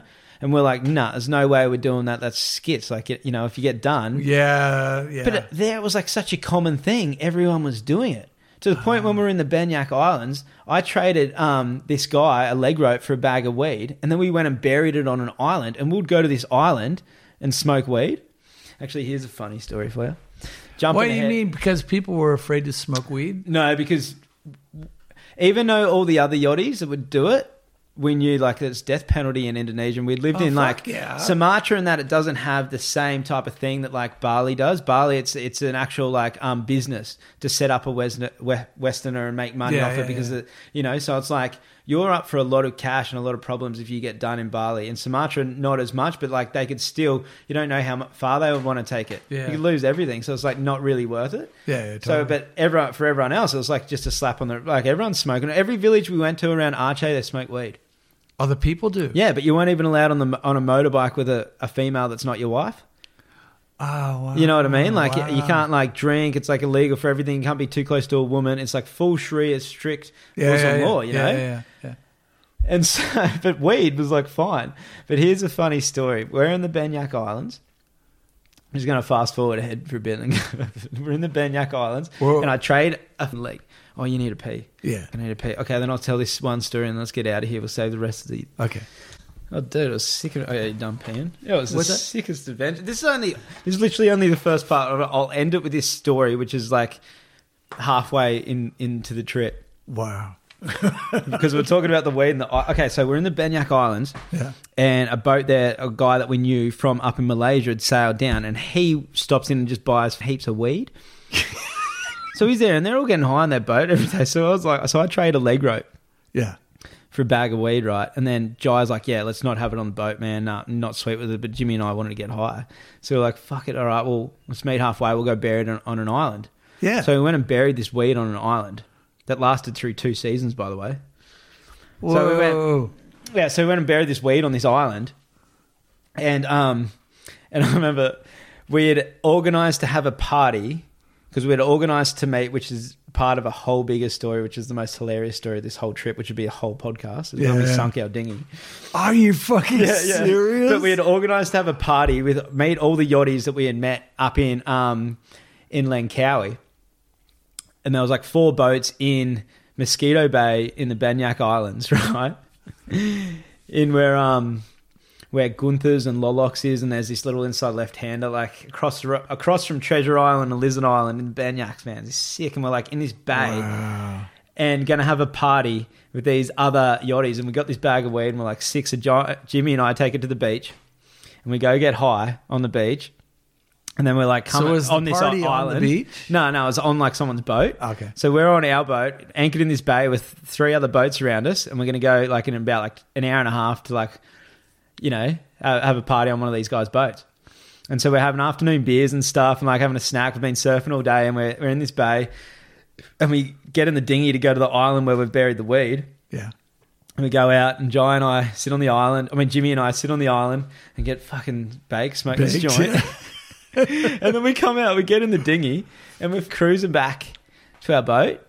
And we get to the to the boat, and I just climb on. He just climbs on. We don't do anything else. We just climb on, right? And then, And then Jimmy Jimmy climbs. Jimmy climbs down. Jimmy climbs down because now he's stoned. He wants to make something to eat, so he's getting out the peanut butter and the bread. Yeah. Oh, fuck. And Jai comes up with a couple of beers, puts the music on. Now we're dancing. Jai and I are dancing, have a couple of beers, and we're just dancing around going nuts, right? And then Jimmy comes out of making a peanut butter sandwich. He's down in the boat. We're up in the cockpit. You know, he's down a couple of stairs inside the salon. And he comes up and he's like, and he's like yelling at us and pointing. And we're For like, what? dinghy. Yeah, and then like we're like, whoa, we just keep dancing, we're dancing and everything. And then he comes back and he's like stoned, but he's pointing, like yelling. We're like, what? And then he's like, oh. Goes back, gets his sandwich, comes out, turns the music off, and he's like, the fucking dinghy! Points out to sea. And we've turned around, and us two being fucking stoners have come back to the boat and not fucking and not tied our dinghy up. Yeah. Fuck. And this is me. oh, this is just after the whole other crew the day before we sunk our dinghy in front of everyone. This is which is a whole nother podcast. It's so funny. but so next thing, he's turned the music on. We're like, he's like the fucking dinghy. Then all we can hear from the other yachts is them erupting in laughter, going amateurs, amateurs. so now I'm like, shit. So now I'm back. I have to grab a surfboard. And I have to freaking jump off into the water and paddle out after this thing. Fucking out to sea to get the dinghy. and there's so much happened on this trip, which I, I'm gonna, which is all the next one. So I'm gonna leave it at when we, at when we sailed in to Indonesia and Sabang, and we cleared in, and then now the surf trip begins because now we're at the top of Aceh, and now we've got to head down. So we sailed. So the next part two of this of the yacht story will be sailing and surfing down Aceh, then Wow. Simeulue, then your Banyaks and Nias, but just things that happen along the way. It's so fucking ridiculous. Did you get good waves? yeah. oh, that's so, good. good. That's It's so so, good. It was such amateurs, man. Fuck. All right, let's All leave right. it at that then. Thanks for letting me tell you my yacht story. Yeah, it was pretty epic. Oh. I love listening to it. It was really cool. man. Yeah, that was great. Oh, now I'm eating an apple again. Yeah. Uh, aren't they good, though? All right, should we, should we get out of here? Yeah. Right. Love you guys.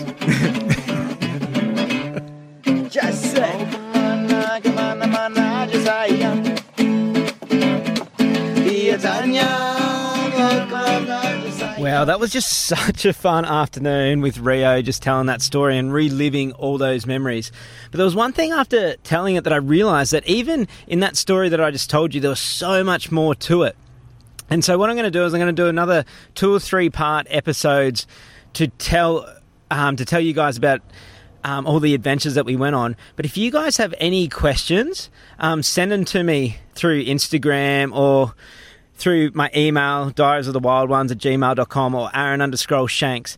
And that way I can answer some of the questions that you guys have about us doing this adventure, this trip that we did. But if not, I'm just going to keep keep going through these memories. But there's so much to it. Like even everything that I just said, when I really go back and think about it, like just there could be like several episodes of each little part, like just our whole trip in Phuket with the yacht. That, that's a, there's a whole episode in that because so much stuff happened.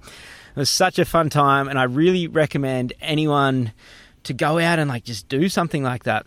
All right, guys, if you liked it, same again, like always, just share it, please. And yeah, I'll see you next time. Enjoy.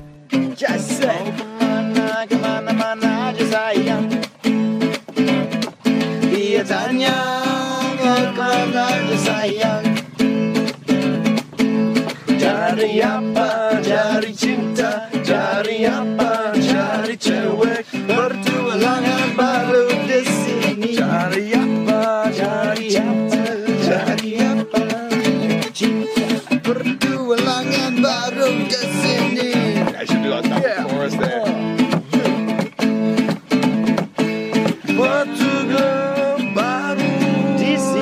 baru di sini. Yeah, I do it like a double